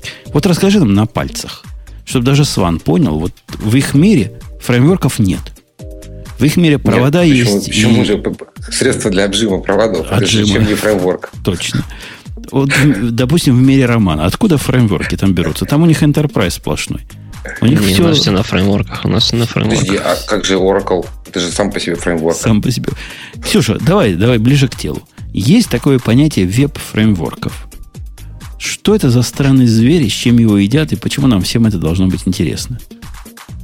Как бы идея в том, что в моем мире именно нет такого какого-то разделения, что значит именно веб-фреймворки. Фреймворк — это библиотека, которая, которой ты можешь как-то воспользоваться. То есть это какой-то кусок кода такой обособленный, который ты можешь использовать для своих нужд, которые тебе предоставят какие-то возможности. Что делает фреймворк веб? Ну, это фреймворк — это какая-то библиотека, которая э, ну, предоставляет тебе какие-то веб-технологии. То есть я не понимаю, что-то такого особенного, и почему надо о них как-то говорить и недоумевать, что это. Как-то туманно. Роман, почему? Роман, ты говоришь, у вас все, все на, на веб-фреймворках устроено. Да. А на каких конкретно? Ну, начиная там с Django, кончая фласками и Bottle пи ай. Ну. То есть вы как чайники в питоне живете? Это я в питоне живу, я просто с другими не общаюсь. Там очень много явистов, джавистов. Ну, ну вот давайте, давайте поговорим, что, что такое веб-фреймворк. Какая у нас проблема с вебом вообще? Есть ли у нас проблема с вебом, для которой нужно притаскивать фреймворк? Я считаю, что проблема есть. Сван, а у тебя есть проблема с вебом? Фреймворк надо притаскивать только когда есть проблема. Фреймворк Конечно. это, когда, когда это проблем... нормальный способ использовать какие-то технологии. Ну, то есть, например, если мы говорим про iOS, есть такой фреймворк Foundation, который предоставляет тебе, не знаю, какие-то коллекции. Ты, ты, ты, ты, ты нас не путай, дорогая. Смотри, у нас веб, он по большому счету, ну, во всяком случае, с первого взгляда, простой, как две копейки. Сван, ты, ты в курсе, как, как веб работает же, да? Ну, как? Ты, ты умеешь... Там прямо... провода, по ним, по ним электричество... Да не электричество, электроны. Электроны, электроны бегут. Как ты мог забыть, да? Черт, я думал электричество. Ну, ладно. Не, ну, по сути... Кажется, что для веб-фреймворков нафигачили много, прямо много, потому что писать хотели все, а получалось мало у кого. А не умели никто, совершенно согласен. То есть, было пару высоколобых чуваков, которые потянули почитать эр эф си. И они поняли, что для того, чтобы на get, get послать, надо послать такую специальную строку, да, get, там, слэш, терпер-десидыр, нек, некие заголовки потом послать, потом получить ответ, потом код оттуда выбрать, и, в общем, как-то все это отдать. И с гетами было просто, чувакам, высоколобым. И они без всяких фреймворков писали геты. Но потом же пришла эпоха постов, а это же вообще не каждый Все, может потянуть. Фреймворк, да. Ну, смех смехом, но реально есть две проблемы. Во-первых, как-то надо принять запрос, правильно? При, принять на грудь запрос. Во-вторых, запрос-то надо boolean, get, post, put, там, delete или еще чего-то как-то обработать. То есть у запроса же бывают разные фичи. Во-первых, бывают query параметры, которые хорошо бы как-то без головной боли вычленять. Во-вторых, бывает request-параметр, который тоже хорошо бы вычленить. А в-третьих, бывает еще ответ, который надо построить и, как модно сейчас, отдать обратно в JSON. И все это каждый раз делать руками, это как-то только для, только для сисадминов работа. Нормальные чуваки такое делать не хотят постоянно. Ну да, тут еще вопрос синхронно и синхронно все это делать. Как там получать, в каком виде получать ответ. Ну это да, тут много то, чего можно подумать. Совершенно верно. То есть как у тебя, когда чем-то занят, можешь ты получать следующий запрос или не можешь. Хотелось бы этим не заморачиваться. Ну реально хотелось бы не заморачиваться. Мы, конечно, любим со Сваном позаморачиваться. Но вот этим хотелось бы не позаморачиваться. И да, этом... Мне кажется, просто фреймворк – это такой модный термин. Но они существовали всегда. Всегда люди писали функции для обработки чего-нибудь. Ну когда да, выносили их в библиотеки. Чего-нибудь. Их собрали в библиотеку и, да. и называли это библиотеками. А потом люди, которые пришли писать код, необразованные, они не знали, что это такое. И поэтому придумали новое слово «фреймворк». Ну, как сейчас много модных слов типа «cloud» и, и там «big data». Просто базворды такие популярные, объясняющие набор некоторых паттернов. Мне кажется, фреймворк — это как бы сборище библиотек, не так ли? Немножко такая большая разница между ними. Это более того, это даже сборище библиотек и методологии работы с ними. Вот а. Если речь идет о веб-фреймворках, о которых мы начали говорить, то они несут на себе две основные нагрузки. Во-первых, необходимо, необходимо уметь ю ар эль всячески, вот как я рассказал, параметры и, и в query параметры, как-то уметь прозрачно для пользователя распарсить, чтобы у него голова не болела. И, во-вторых, темплейты. То есть, как строить ответ динамически в современном мире. Ну, вообще вопрос смешной, конечно. Кто сейчас строит ответ динамически? Сейчас динамически возвращают рестом какой-то JSON, а уж ответ рисуется на клиентской стороне. Но, тем не менее, когда-то, годы назад, когда еще было живо джей эс пи и все остальное, необходимо... какие-то темплейтовские библиотеки. Ну, чтобы строить, Ксюша, я тебе объясняю, странички на стороне сервера. Как он будет строить? необходимо какой-то синтакс, пунктуация какая-то, какой-то, какой-то набор правил. Как, как туда загонять в эйч ти эм эл, который ты сгенерируешь, переменные? Согласись, это прямо каждый раз с нуля делать целое дело. Хорошо да бы, нет, чтобы ну, за тебя кто-то нарисовал. Что это все лучше... Ну, то есть, это все можно сделать самому, но лучше, когда это кто-то сделает, автоматизирует заранее, и потом ты уже работаешь с этим, с этим абстрактом. Можно я уточню? Правда, тема звучит как что такое фреймворк? В смысле, что это такое вопрос... Веб-фреймворк? Это прям вопрос, нуждающийся в обсуждении? Извините. Ну, он, это образовательная часть нашего подкаста. А, молчу, простите. Даже если с админу понятно, ты видишь. Подожди, а с админу понятно, что фреймворки, например, вебовские, в том числе решают проблему раутинга. Ты понимаешь, что есть у них проблема раутинга? Ну, у всех есть проблема раутинга. Даже у всисок. Да вообще у всех. Понимаешь, ты вышел на улицу, и у тебя тут же возникла проблема раутинга. Ты достал свой фреймворк из кармана и посмотрел на карту. Не, ну а фреймворки реально помогают. Они помогают тебе э, замэпить, простите за такое нерусское выражение, некоторые паттерны на некоторые действия. И это довольно круто. То есть замэпить, ты извинился, а паттерны уже... А уже паттерны нормально. Есть по-русски, да. А шаблоны. А шаблон. В, в играх люди, которые играли в всякие квейки, у них же тоже были, наверное, фреймворки. Они там шаблоны типа рокет-джампов программировали, да? Ты как-то какой-то большой специалист, поэтому я даже не понял, что ты сказал. Я, я помню, что такое рокет-джамп. Ну, в смысле, там как бы э, до, до массовой популярности веба популярная штука была тоже. И тоже, наверное, решали проблему раутинга. То есть предыдущее, Извини, пока, предыдущее поколение мы рассказывали, что такое Quake фреймворки. Не-не, Quake это, наверное, сейчас уже очень давно, и большинство не знает, что это такое. Ну, в общем, дорогие слушатели, вы поняли, что такое веб-фреймворки, я надеюсь. Это такие, такие штуки, которые являются, по сути, библиотеками или набором библиотек, которая позволяет вам не заморачиваться, как сейчас принято, среди индийских программистов, не заморачиваться. И не знать, как там эйч ти ти пи этот протокол дурацкий устроен, откуда там вынимать параметры, как оттуда доставать, а вообще процессия, да, какие-то куки таинственные. Вот это все вам знать не надо. Да подожди, все равно же придется это все знать. Ну, то есть, э, тебе Я придется понял. Это все давать во фреймворк, и как-то получается... Фреймворки оптимизировали задачу копипейста. Копипейстили индусы медленно, и их пришлось написать в фреймворке. Не, ну, ну смех смехом. А попробуй без фреймворка ручками разобрать всякие параметры поста, причем какого-то хитрого поста, который еще кучу всяких странных заголовок возвращает.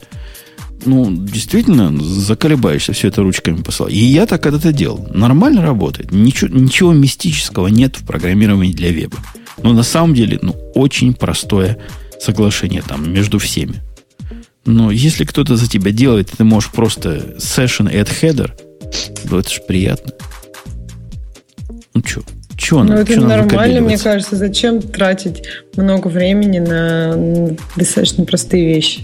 На написание своего фреймворка и заботиться о кодах возврата.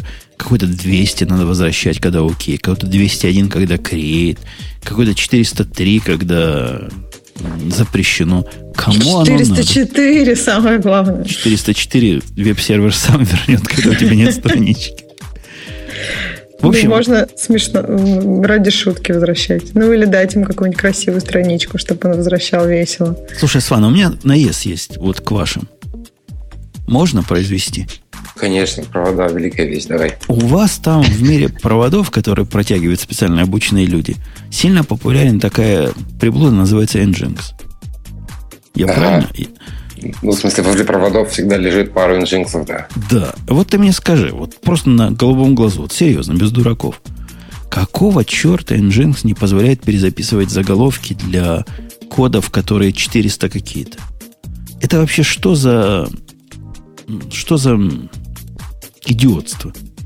Почему для двухсотых, трехсотых кодов я могу header сделать, а для четырехсотых не могу? Это прямо в документации написано. Это не то, что я придумал. Это что, народу всякие кросс, кросс-ориджин реквесты для запросов, которые возвращают not-authorized, не надо? Вообще, что в голове у автора было, который запретил добавлять кастомные хедеры к четырехсотым запросам? Вот ты мне объясни. А ты не отвечай четырехсотыми запросами в таких так. местах, где тебе нужны кастомные хедеры. так если лезет какой-то неавторизированный пользователь, я ему хочу сказать четыреста один. Имею право, правильно? Имеешь. Имею. Я, кроме того, хочу, чтобы этот, к этому запросу еще пару кастомных хедеров было. А тут я уже права не имею. Я не знаю причину, почему так сделал эс эс эл эф. Наверное, на то была мотивация. Но, кстати, он активно развивает Nginx два, потому что понял, что в первом много чего не так. И, может быть, там поправит. Ну, так кажется, и... даже зовет всех э, пробовать. Так вы понимаете, какая у меня проблема? Я большой пропагандист Nginx, у нас тут как для легких веб-сервисов. Но до чего обидно, когда какой-то недобитый Apache, который тормозит и глючит, это умеет делать из коробки, а в Nginx мне для этого надо прикомпилировать модуль там какой-то custom headers, для того, чтобы вот это простое и понятное сделать. Так сделал, наверное, была мотивация какая-то. Я, честно говоря, не могу найти тому внятного объяснения. Там не все так комфортно, как хочется. Но они его активно развивают. Ксюша, ну ты со мной пафос разделяешь. Ну что это такое? Чем четырехсотые коды хуже трехсотых? Не так знаю. Отвечай двухсотыми с красивой страничкой. Да, я тоже понимаю. Отвечай двухсотым. Что такое? И, наверное, мысль в том, что типа четырехсотые коды должны обрабатываться, обрабатываются не так, не столько приложением, сколько сервером, да. И поэтому там никаких возвращений не нужно. А если ты весь такой умный, придумал какую-то сложную логику, то отдай двести, в которой напиши большими буквами. Вам нельзя. А, Евгений, а что вы имеете в виду под кастомными хедерами? В смысле, свою страницу показать какую-то на этот, на этот код или что? Нет, я имею в виду добавить именно, именно, именно то, что говорю. Добавить хедер, я не знаю, там какой-нибудь Добавил. хедер добавить. Куку равняется пупу. Там mm-hmm. сван равняется Apple говно. Что-нибудь свое добавить, понимаешь, в хедер. Для своих целей. И это можно сделать для любых запросов, которые возвращают двести и триста. Но, ну, два икс икс и три икс икс, но не четыре икс икс. Причина мне абсолютно непонятна, я не вижу ни, никакой логического объяснения, кроме того, что это у автора руки не дошли. Да нет, ну, в смысле, я могу предположить, я же говорю версию о том, что четырехсотые коды – это коды, обслуживаемые прям веб-сервером без приложения, и поэтому они должны быть простыми. Все, что требует сложных действий, например, подставить хитрые хедеры, пускай приложение обработает и, и выставит, что нужно. Не, ну мне умники подсказывают, что есть MoSet Headers. Да, я понимаю, но это не Nginx. Это модуль, который в него надо вкомпилировать, и тогда тебе будет счастье. Ну кто ж, кто ж, кто ж Nginx себе компилирует? Ну что вы? Ну, ну, ну, это ж, это ж не ну, странно. Это ж не, не, не, не наш путь. Ладно, Ксюша. Я хочу напомнить, что у нас восьмое марта. Да. Уже наступило у вас, да? Наступило восьмое марта. О, точно, уже сорок пять минут, а мы тупим. И это Международный женский день. Так везде уже наступило восьмое марта, уже двенадцать дня. Причем тут сорок пять. По-любому наступило. Код... уже, да, наоборот, в России уже прошло оно. Код триста один. Даже, даже, даже в Америку перенеслось. Правильно, Ксюша? Да. У нас... Сван, скажи, ты давно нас слушаешь? Ну, всегда. Мне кажется, было очень, но, по-моему, еще с, начиная с, с Daily Geek Show. То есть до ляпки, даже до ляпки. А ты, а ты, Роман, нас давно слушаешь? С начала лета где-то примерно. Вот этого года? Нет, прошлого. То есть вот лето, то есть ты еще год с, не с нами, да? То есть еще меньше года с нами. К сожалению, да.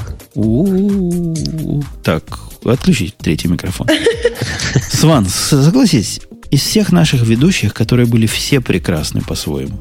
Ну, просто какую ни возьми. Ну, Ксюша красава. Ну, ну согласись, ну, красава. Ну, это вообще довольно естественно считать, что последняя, текущая женщина лучше всех предыдущих. Иначе как он, как, как он начал жить?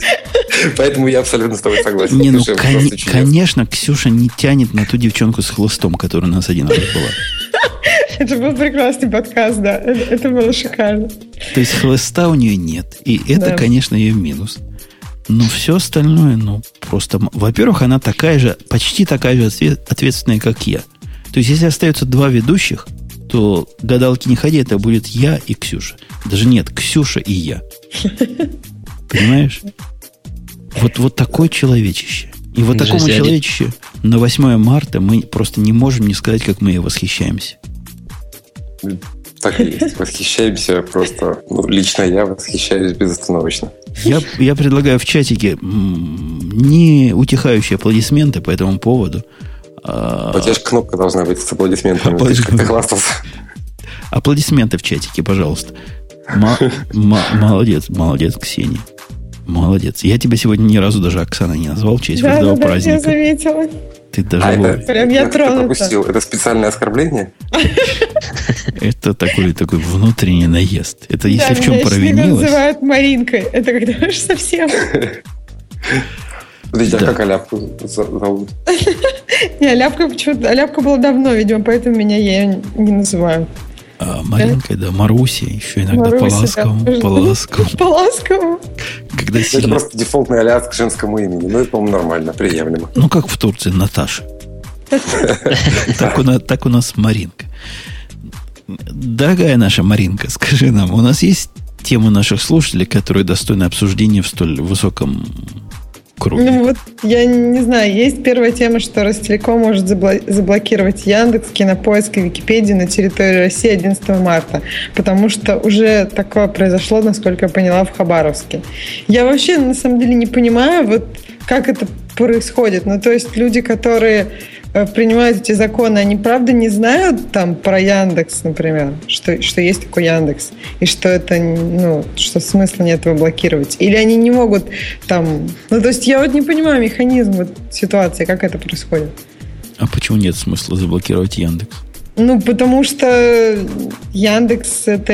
Ну, то есть сам по себе Яндекс...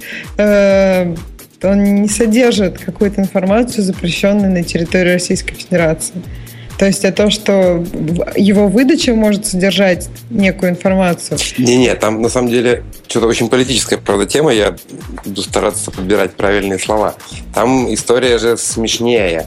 Она смешнее в том, что э, Хабаровский суд потребовал от Ростелекома э, предотвратить э, доступ пользователей к страницам, список страниц приложил, ну и на основании там решения какого-то своего. При этом в списке приложенных страниц есть э, там довольно много их, я не рассматривал весь. Э, есть какая-то, какая-то страница на Википедии, которую, кажется, убрали, а может и нет. И, собственно, из претензий к Яндексу это Кинопоиск, который необходимо перестать показывать пользователям, потому что на нем есть метаинформация о запрещенном фильме. Ну, они написали в своем э, пояснении, что есть ссылки на этот фильм, но это не так. На Кинопоиске нет ссылок на фильмы. А также заблок- заблокировать, собственно, выдачу Яндекса э, по пустому поисковому запросу. Вот эта вот формулировка про пустой поисковый запрос, она, вероятно, была чьей-то ошибкой, ну, в момент разбирательства в суде. Но так как там, вероятно, никто не думает о том, как что реализовано, и о технической стороне вопроса, они не напрягались. Увидели строчку, скопировали и вставили. То есть, собственно, погоди, если, если в Яндексе пустую строку задать, то вы показываете что-то плохое, да? Да, пустую выдачу. Это, конечно, плохо. Лучше бы что-нибудь показали. Конечно, но, за это смысле, надо наказывать. Там... Там пустая, собственно, претензии к пустому поисковому запросу. И, кстати, Яндекс очень подробно, внятно описал всю эту историю у себя в блоге с деталями, ровно для того, чтобы все могли разобраться. Ну и, и смех ровно в этом. Они требуют от Ростелекома. Причем в интернете на, Вики, на, на Викимедиа где-то лежала ссылка скана постановления, в котором указано явно, что нужно заблокировать на пограничных маршрутизаторах, и это отдельно круто. То есть они, они даже такие которые... слова знают, сисадминцы. Да-да-да, там, там, там вообще видно, откуда-то решили, что из методички скопировали и вставили. Но вот с формулировкой заблокировать на пограничных маршрутизаторах ай пи-адреса, собственно, прилагающихся ресурсов. Слушай, ну ты, конечно, такой пушистый, и Яндекс тоже красивый, но вы постоянно закон нарушаете. Вот я сейчас зашел проверить, как вы нарушаете закон. Как mm-hmm. я это делаю? Я написал слово в Яндексе «умпутун». И я вижу, что есть вас за что блокировать. Вы ведь не просто ссылки показываете, вы ведь еще и сниппеты показываете, которые могут содержать потенциально опасную информацию. В смысле, вся информация про Умпутуна, конечно, потенциально опасна. Но пока это еще не оформлено в виде э, постановления правительства или судебного решения. Конечно, конечно. То есть вы не просто, вот, чтобы вот наши слушатели понимали, Яндекс — это такая штука, как Google, только по-русски. Он тоже, как Google, умеет показывать какие-то кусочки информации. И в этих кусочках информации, которые они там показывают, может содержаться экстремистская информация. Вот если я у себя в доме проектов Умпутуна, который, по слову Умпутуну, первый вылазит, напишу что-нибудь плохое, то вот это плохое вылезет в Яндексе. Ну, то есть что-нибудь такое напишу там, ну, смерть жидам, например, да, напишу. Ну, что еще могу написать? Разделить Украину. Или, да, Украина наша. Не уточняя, чья. Крым, Крым наш. Верните Крым взад. Все вот такое. Яндекс ведь это покажет. То есть у вас есть за что. Так это... а при чем тут Яндекс? Это же а схема же очень сайт. Простая. Я не понимаю. Ну, схема же простая. Мы индексируем, соответственно, ресурс, который разместил нехорошую информацию, когда ее уберет, и данных не будет. То есть, погодите, сайт яндекс точка ру показывает всякие гадости, оказывается, виноваты не они, а какие-то неизвестные чуваки, которые себе, значит, информацию разместили. Так кому оно интересно? Лучше Яндекс, лучше, лучше Яндекс закрыть, да и все. Так, ну тогда это надо закрыть все. Яндекс и Ютуб, например, и все остальное. Ну, это просто очень Выключить странно. Компьютер. Да, может быть, вообще закрыть интернет. Давайте закроем. Так, тогда да, точно ничего нехорошего не распространится. Просто вот эта вот идея с тем, что закрывать провайдера информации, а не... Ну, то есть, как бы, не провайдера, а того, кто помогает тебе найти... Дает доступ к этой информации. Хозяина контента. Это странно. Да, хозяина... Нужно закрывать хозяина контента, а не того, кто просто... Так хозяин контента сидит где-то в Амазоне. И попробуй меня закрой. Ну да, а Яндекс, вот он рядом, вот буквально в дружественной Чехословакии сидит. Куда только недавно на танках ездили. Поэтому легко. Лучше за Яндекс взяться. Нет, в смысле, понятно, в целом идея понятна. Есть человек, принимающий решение о том, что хорошо, что плохо. Этот человек в меру своего понимания ситуации принял решение, основываясь на текущем законодательстве, и, собственно, сформулировал как мог решение. Вот они так и сделали. Проблема в том, что сформулированное законодательство имеет много технологических моментов, которые нужно бы исправить. И об этом тоже, кстати, Яндекс подробно писал со своими предложениями о том, что именно исправить в законодательстве, как именно, чтобы не возникало не, невнятных ситуаций. Ну, типа вот этой, когда потребовали закрыть весь Яндекс, а не там, какой-то конкретный кусок э, убрать, ну, к примеру. И при этом потребовали это у Ростелекома заблокировать, не обращаясь к Яндексу, ссылаясь на то, что информация плохая у Яндекса. В этом тоже довольно некомфортный момент, потому что Яндекс даже, кажется, не может напрямую, ну, участвовать в, в этом судебном разбирательстве, потому что является третьей стороной с точки зрения, ну, насколько я понимаю, юридический аспект. Подожди, а у меня, вот... подожди, подожди, Ксюша, у меня Давай. есть вопрос, вот просто по ходу ведения. Роман, вопрос так. будет немножко гей, так что ты готовься. Нам в чатике написал человек по имени Барлог. Погуглил ща Умпутуна. Он с таким лицом, как он с таким лицом может быть программистом? Что написал? А, это вот, вот, вот эти вот псевдографика, это, извините. Как может человек с таким лицом быть программистом, спрашивает. Я хочу спросить представительницу, во-первых, прекрасного пола. А это, кстати, очень интересный вопрос, потому что я знаю, ну, то есть, я знаю людей, которые, например, считают, что если у человека большие уши, то он не может быть программистом. У меня, ну, уши, есть... у меня уши с годами прижались к голове. Нет, это не про тебя. Ты, ты не в долгогении детстве были.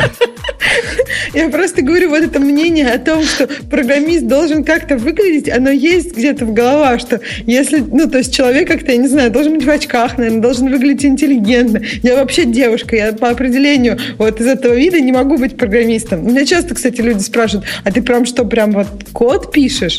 То есть это не один и не два таких вопроса было, когда у меня люди правда это спрашивали. Ну, ты уши же прячешь под волосами, поэтому я спрашиваю. Конечно. Я не знаю даже, как я... Я потом показываю на ноутбуке, как я вот прям пишу, и он прям шо, работает. Что вот могу. Сван, да. А у меня подобное есть, подобный есть стереотип по поводу сисадминов. Бобук тут много раз рассказывал, много раз рассказывал, что у вас там девчонки даже бывают. Что, и девчонки тоже не в стерных свитерах ходят? О, там нет. Вот они, они же не должны мыться долго. Я не помню, когда я такую девчонку увидел, чтобы долго не мылась. Нет, у них там прекрасные девчонки. Кстати, где-то же наверняка нужно собрать галерею девчонок, которые возят провода по дата-центрам, чтобы нарушать стереотипы.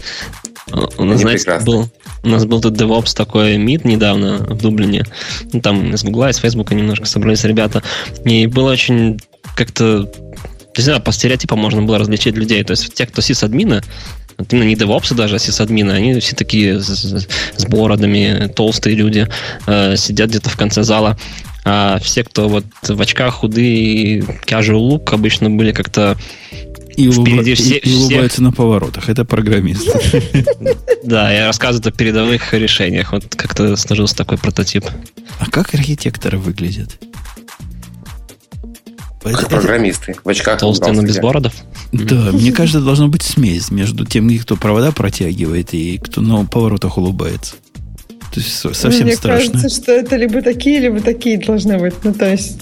С моего опыта человек был толстый, без очков и без бороды. Ну, как, как, как раз что-то среднее. Не, ну, давайте а... соберем собирательного архитектора. Не, ну, адми, админ, админы сто процентов толстыми должны быть. Потому что Почему? не толстый админ, это не админ, это какой-то позор. Друзья, как он, как он провода таскает, если он толстый? Он же не пролезет в фальшпол, каналы. Там. Фальшпол не пролезет. У нас действительно типа сам себе. Не знаю, но все, которые их видел, были толстые, такие, такие дородные, понимаешь? Они в теле были, такие с бородами. И просто умели закрытыми глазами на перле что-то написать. Вот это настоящие кондовые сисадмины. У вас сейчас принято на перле писать у сисадминов? Я типа знаю. Про, провод протянул и на перл сразу. На перли провода протягивают. Сейчас, мне кажется, уже все равно на питоне как-то, нет? По-моему, сейчас это самое частое. Да, я тут недавно себя почувствовал сисадмином, написал программку. Мне прислали заказчики список из восемнадцати имен, паролей и телефонов, которые говорят, добавьте в список юзеров. У меня в юзерах вообще телефонов нет. Куда мне ваши телефоны добавлять, я не знаю. Посему я написал скрипт на питоне, который все это делает прямо в Mongo. Почувствовал себя настоящим хакером. Буквально почти сисадмином. Куда ты телефоны добавил? Добавил новое поле? И, вот. А я сделал такую коллекцию, которая называется Attributes. И там, mm-hmm. знаешь, key value. Mm-hmm. Фон равняется то-то. Email mm-hmm. равняется... Оно никому сто лет не надо, но раз они хотят, ну пусть будет. Да не, пусть будет, да. Attributes нормально, да. Пусть будет, пусть будет Attributes. Ксюша, что у нас следующее в темах? Так, что же у нас следующее? Сын унаследовал iPad умершей матери, но Apple не хочет его разблокировать. Ух ты, как мне кажется... Старые, не очень добрые темы, кстати. Про то, как э, проблемы с передачей iTunes аккаунта и всех таких дел. Ну да, но вот мне кажется, этих тем на самом деле будет становиться все больше и больше вот дальше. Ну просто как бы... Не знаю, я... Это, когда наверное... наше поколение вымрет, а нашим да. детям не достанутся наши айфоны. Наши iTunes-аккаунты, да. Да не, ну почему вымрет? Ну просто это же как-то логично, что это должно как-то передаваться. Просто нужны механизмы, они пока не отработаны. Думаю, скоро будут завещать, кроме денег, еще iTunes-аккаунты кому-нибудь. Нормально же. Адекватно. А мы сегодня про Apple CarPlay из уважения к Свану не, раз... не обсуждаем. CarPlay? Да. А у нас просто мерседесов ни у кого нет, кроме Бобука. Подожди, Феррари. Феррари первая у кого появилась, кажется.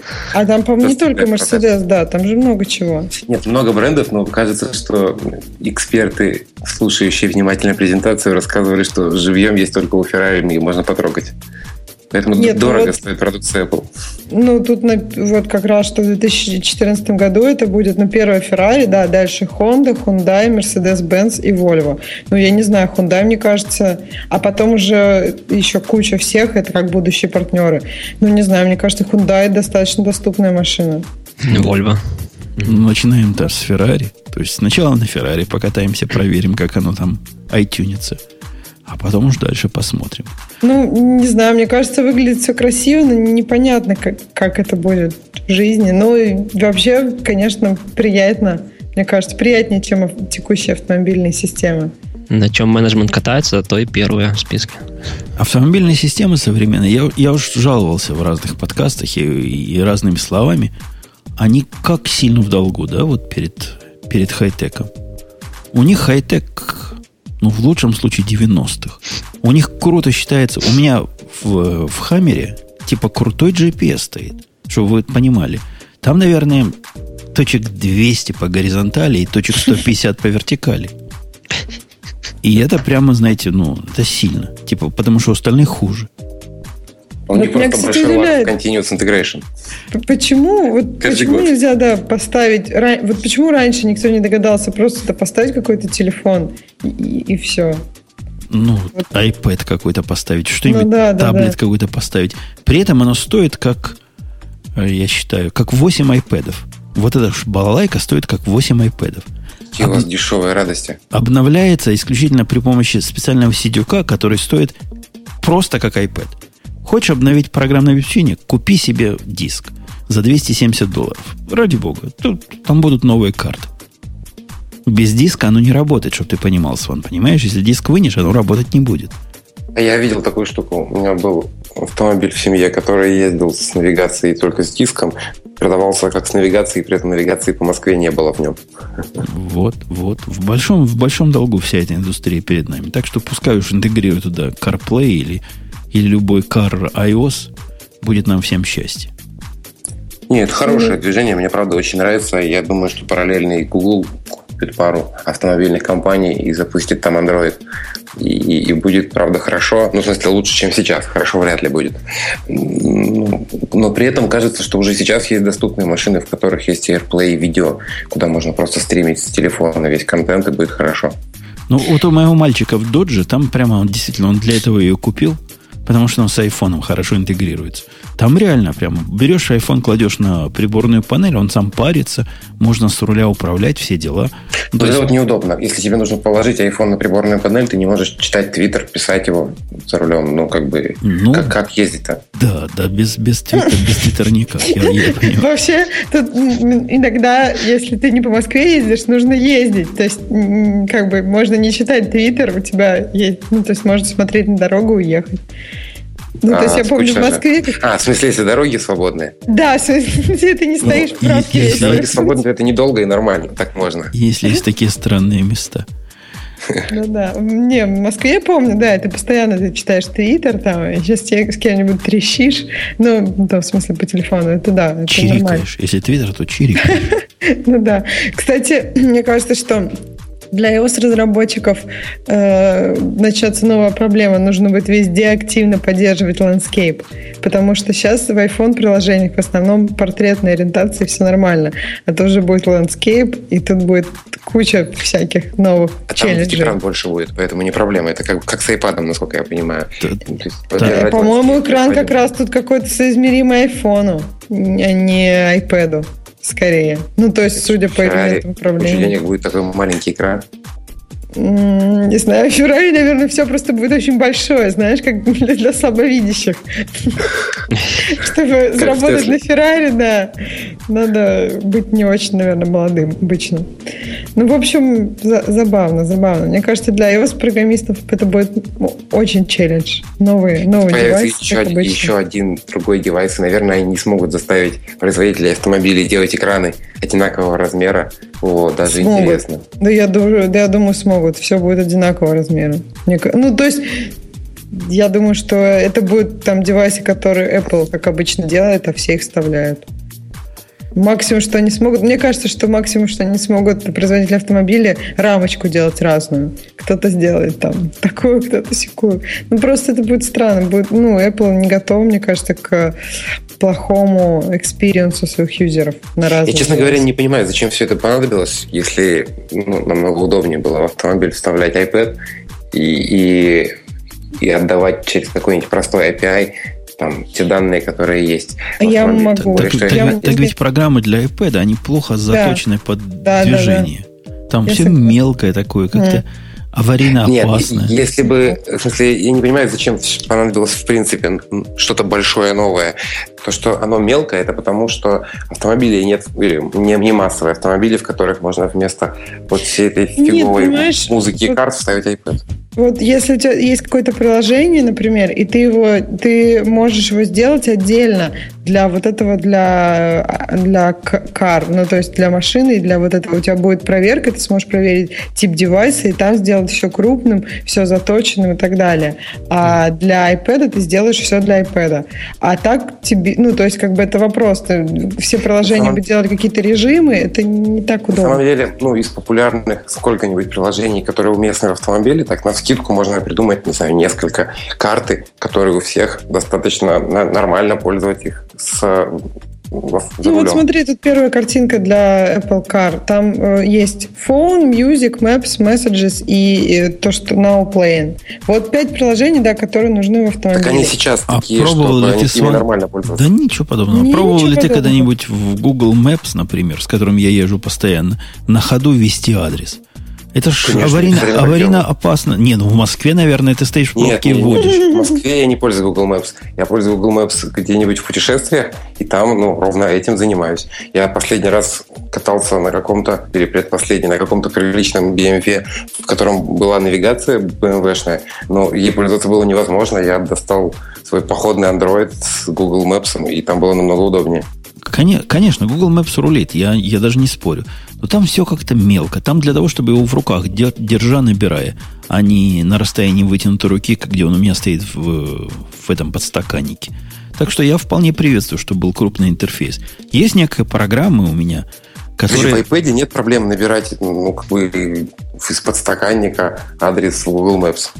Да ладно, нет. Ну там ну, такое. Большие кнопки. Не надо его глазком подносить, смотреть, что за адрес. И вообще, кто с iPad'ом ездит? Все с айфонами нет, ездят. Нет, вот это же штуковина размером iPad'ом. С iPad будет, а не с, с iPad mini, а не с iPhone'ом. А почему? А, ну с iPad mini может быть, но, но там иконки огромные будут по сравнению с тем, что ты видишь на iPad mini. Ну то есть вот первая картинка дает, в принципе, ощущение как бы размера. Мне кажется, что она даже будет поменьше, чем iPad mini, а иконки раза в полтора больше, чем iPad mini. Ну просто, в принципе, можно и так, да, но можно было читать и там Симминсов эм е сорок пять книжки. Я читала, и как бы нормально было. И радовалась. Да, радовалась, потому что там сидишь в автобусе, и можно было там два часа едешь, классно, книжку прочитать, и не надо ее с собой таскать. А наше Но поколение, это... Ксюша, читала на палмах книжки, и тоже ничего было. Да я говорю, все, а все может быть хорошее для чтения, ничего, да. Ничего. Может, еще серия здесь поможет нам. Да, тут еще плюс, я думаю, тут будет очень много всяких фишек с голосовыми, с вот голосовым вот все убьет. Я представляю, почему? Как потом будет вводить адрес в Google Maps и через Siri. Ну, в общем, это да, вопрос, плохая, насколько это да, сложно. На самом деле, во всей этой теме есть один большой-большой плюс. Наконец-то нашелся кто-то, пусть даже Apple, кто еще более отвратительных автопроизводителей, более отвратительных, чем они сами, автопроизводителей двигает в сторону к, к чему-то более удобному. Да, автопроизводители ужасны. Ужасны. Они, они реально в восьмидесятых застряли и не хотят дальше двигаться. Нет, не все, не в восьмидесятых и не все. Ты сильно обобщаешь. Если ты вместо э, Хаммера купишь автомобиль, то ты поймешь, что там бывает не так плохо. Да, я, я, я видел автомобиль моего мальчика. Он типа ну, прод... додж, продвинутый. Ну, ну да, это Dodge, конечно. Но он продвинутый в этом смысле. Но там тоже есть прямо большой долг перед хай-теком в этом автомобиле. Во всех автомобилях есть огромный долг перед хай-теком, они действительно неудобные. Но если смотреть на, там, на, на, на, на текущие новые би эм дабл ю, на Audi, на Mercedes, там много, много лучше, чем было. Все равно плохо, но много лучше, чем было. И этим уже можно пользоваться. Ну, кроме того, что они зачем-то клавиатуру не положили в машину, а заставляют всех набирать буквы, крутя колесико. Сразу ну, я вспоминаю старый-старый да, ролик, если вы помните такой про... пародийный, про то, как Apple анонсировала новый чудесный способ ввода, называется iWheel, где на ноутбуке вместо клавиатуры колесо было нарисовано. Нет, ну да, там вот все связано со вводом, это, конечно, кошмар. У меня вот не колесико, а какие-то кнопочки вперед-назад. Это, это тоже, это просто, ты не понимаешь, как, как это можно вообще по-нормальному сделать. Еще мне кажется, что автомобили, они, ну, как бы автомобильные компании, они как-то пока, не знаю, они вот не понимают, может быть, как, как продавать это. То есть, я не помню автомобильные рекламы, которые таргетируют именно вот что в нашем, нашем автомобиле там вот... Нет, там есть, мне кажется, очень простая причина у всего этого. все компании, большие компании и, и даже маленькие, устроены одинаково. Компания имеет некоторые основные свои задачи и некоторые второстепенные. И основные задачи у каждой компании какие-то свои, и они ими занимаются. Автомобилестроители делают колеса, двигатель, и все это вместе соединяет. И это их главный таргет, они на нем нацелены. А все остальное — это для них некоторое дополнительное, что эм, ну, не очень сильно интересует. Ровно такая же фигня с банками, которые умеют складывать в таблички записи и поэтому считают себя серьезными, а вот сервис ужасный в них делается, у них там ужасный веб-интерфейс и все такое прочее, считая это вторичным. Просто сейчас время, когда очень много э, уникальных свойств, на мой взгляд, стало commodity. Ну, типа все автомобили стали примерно одинаковые, все банки стали примерно одинаковые, поэтому приходится выделяться чем-то другим, вторичным, то, что раньше было не таким важным. И в, все эти компании, они же enterprise, серьезные, так как у них continuous integration с лагом в несколько лет, ну, соответственно, они уже осознали проблему, и через пару лет будут некоторые решения. Ну, вон у нас Роману рассказывал, как у них continuous integration с latency в один месяц. Ну, вот это лучшие представители. Неделя. Вот живой человек. Ну что, я, я думаю, больше тем слушателей нет достойных. Да, да, все уже закончилось. И на этой оптимистической ноте я предлагаю завершить сегодняшние разрешенные разговоры, попрощаться с нашими слушателями до следующего выпуска через неделю, как обычно. Может, Бобук вернется из своих заграниц, и нам не придется заменять его тремя, тремя гостями. Гости, спасибо, что зашли, дорогие, всем, всем трем, Будама, которого нет, Роман, который в процессе ворвался стремительным домкратом и рассказал нам про месячный дилей. Ну и Сван, который еще красава был. Спасибо, спасибо, что позвали. Спасибо, что позвали. Ксюша, тебя еще раз с праздником, с этим да, странным, спасибо. Международным. Все, пока, до следующей недели. Да, все, услышимся. Пока.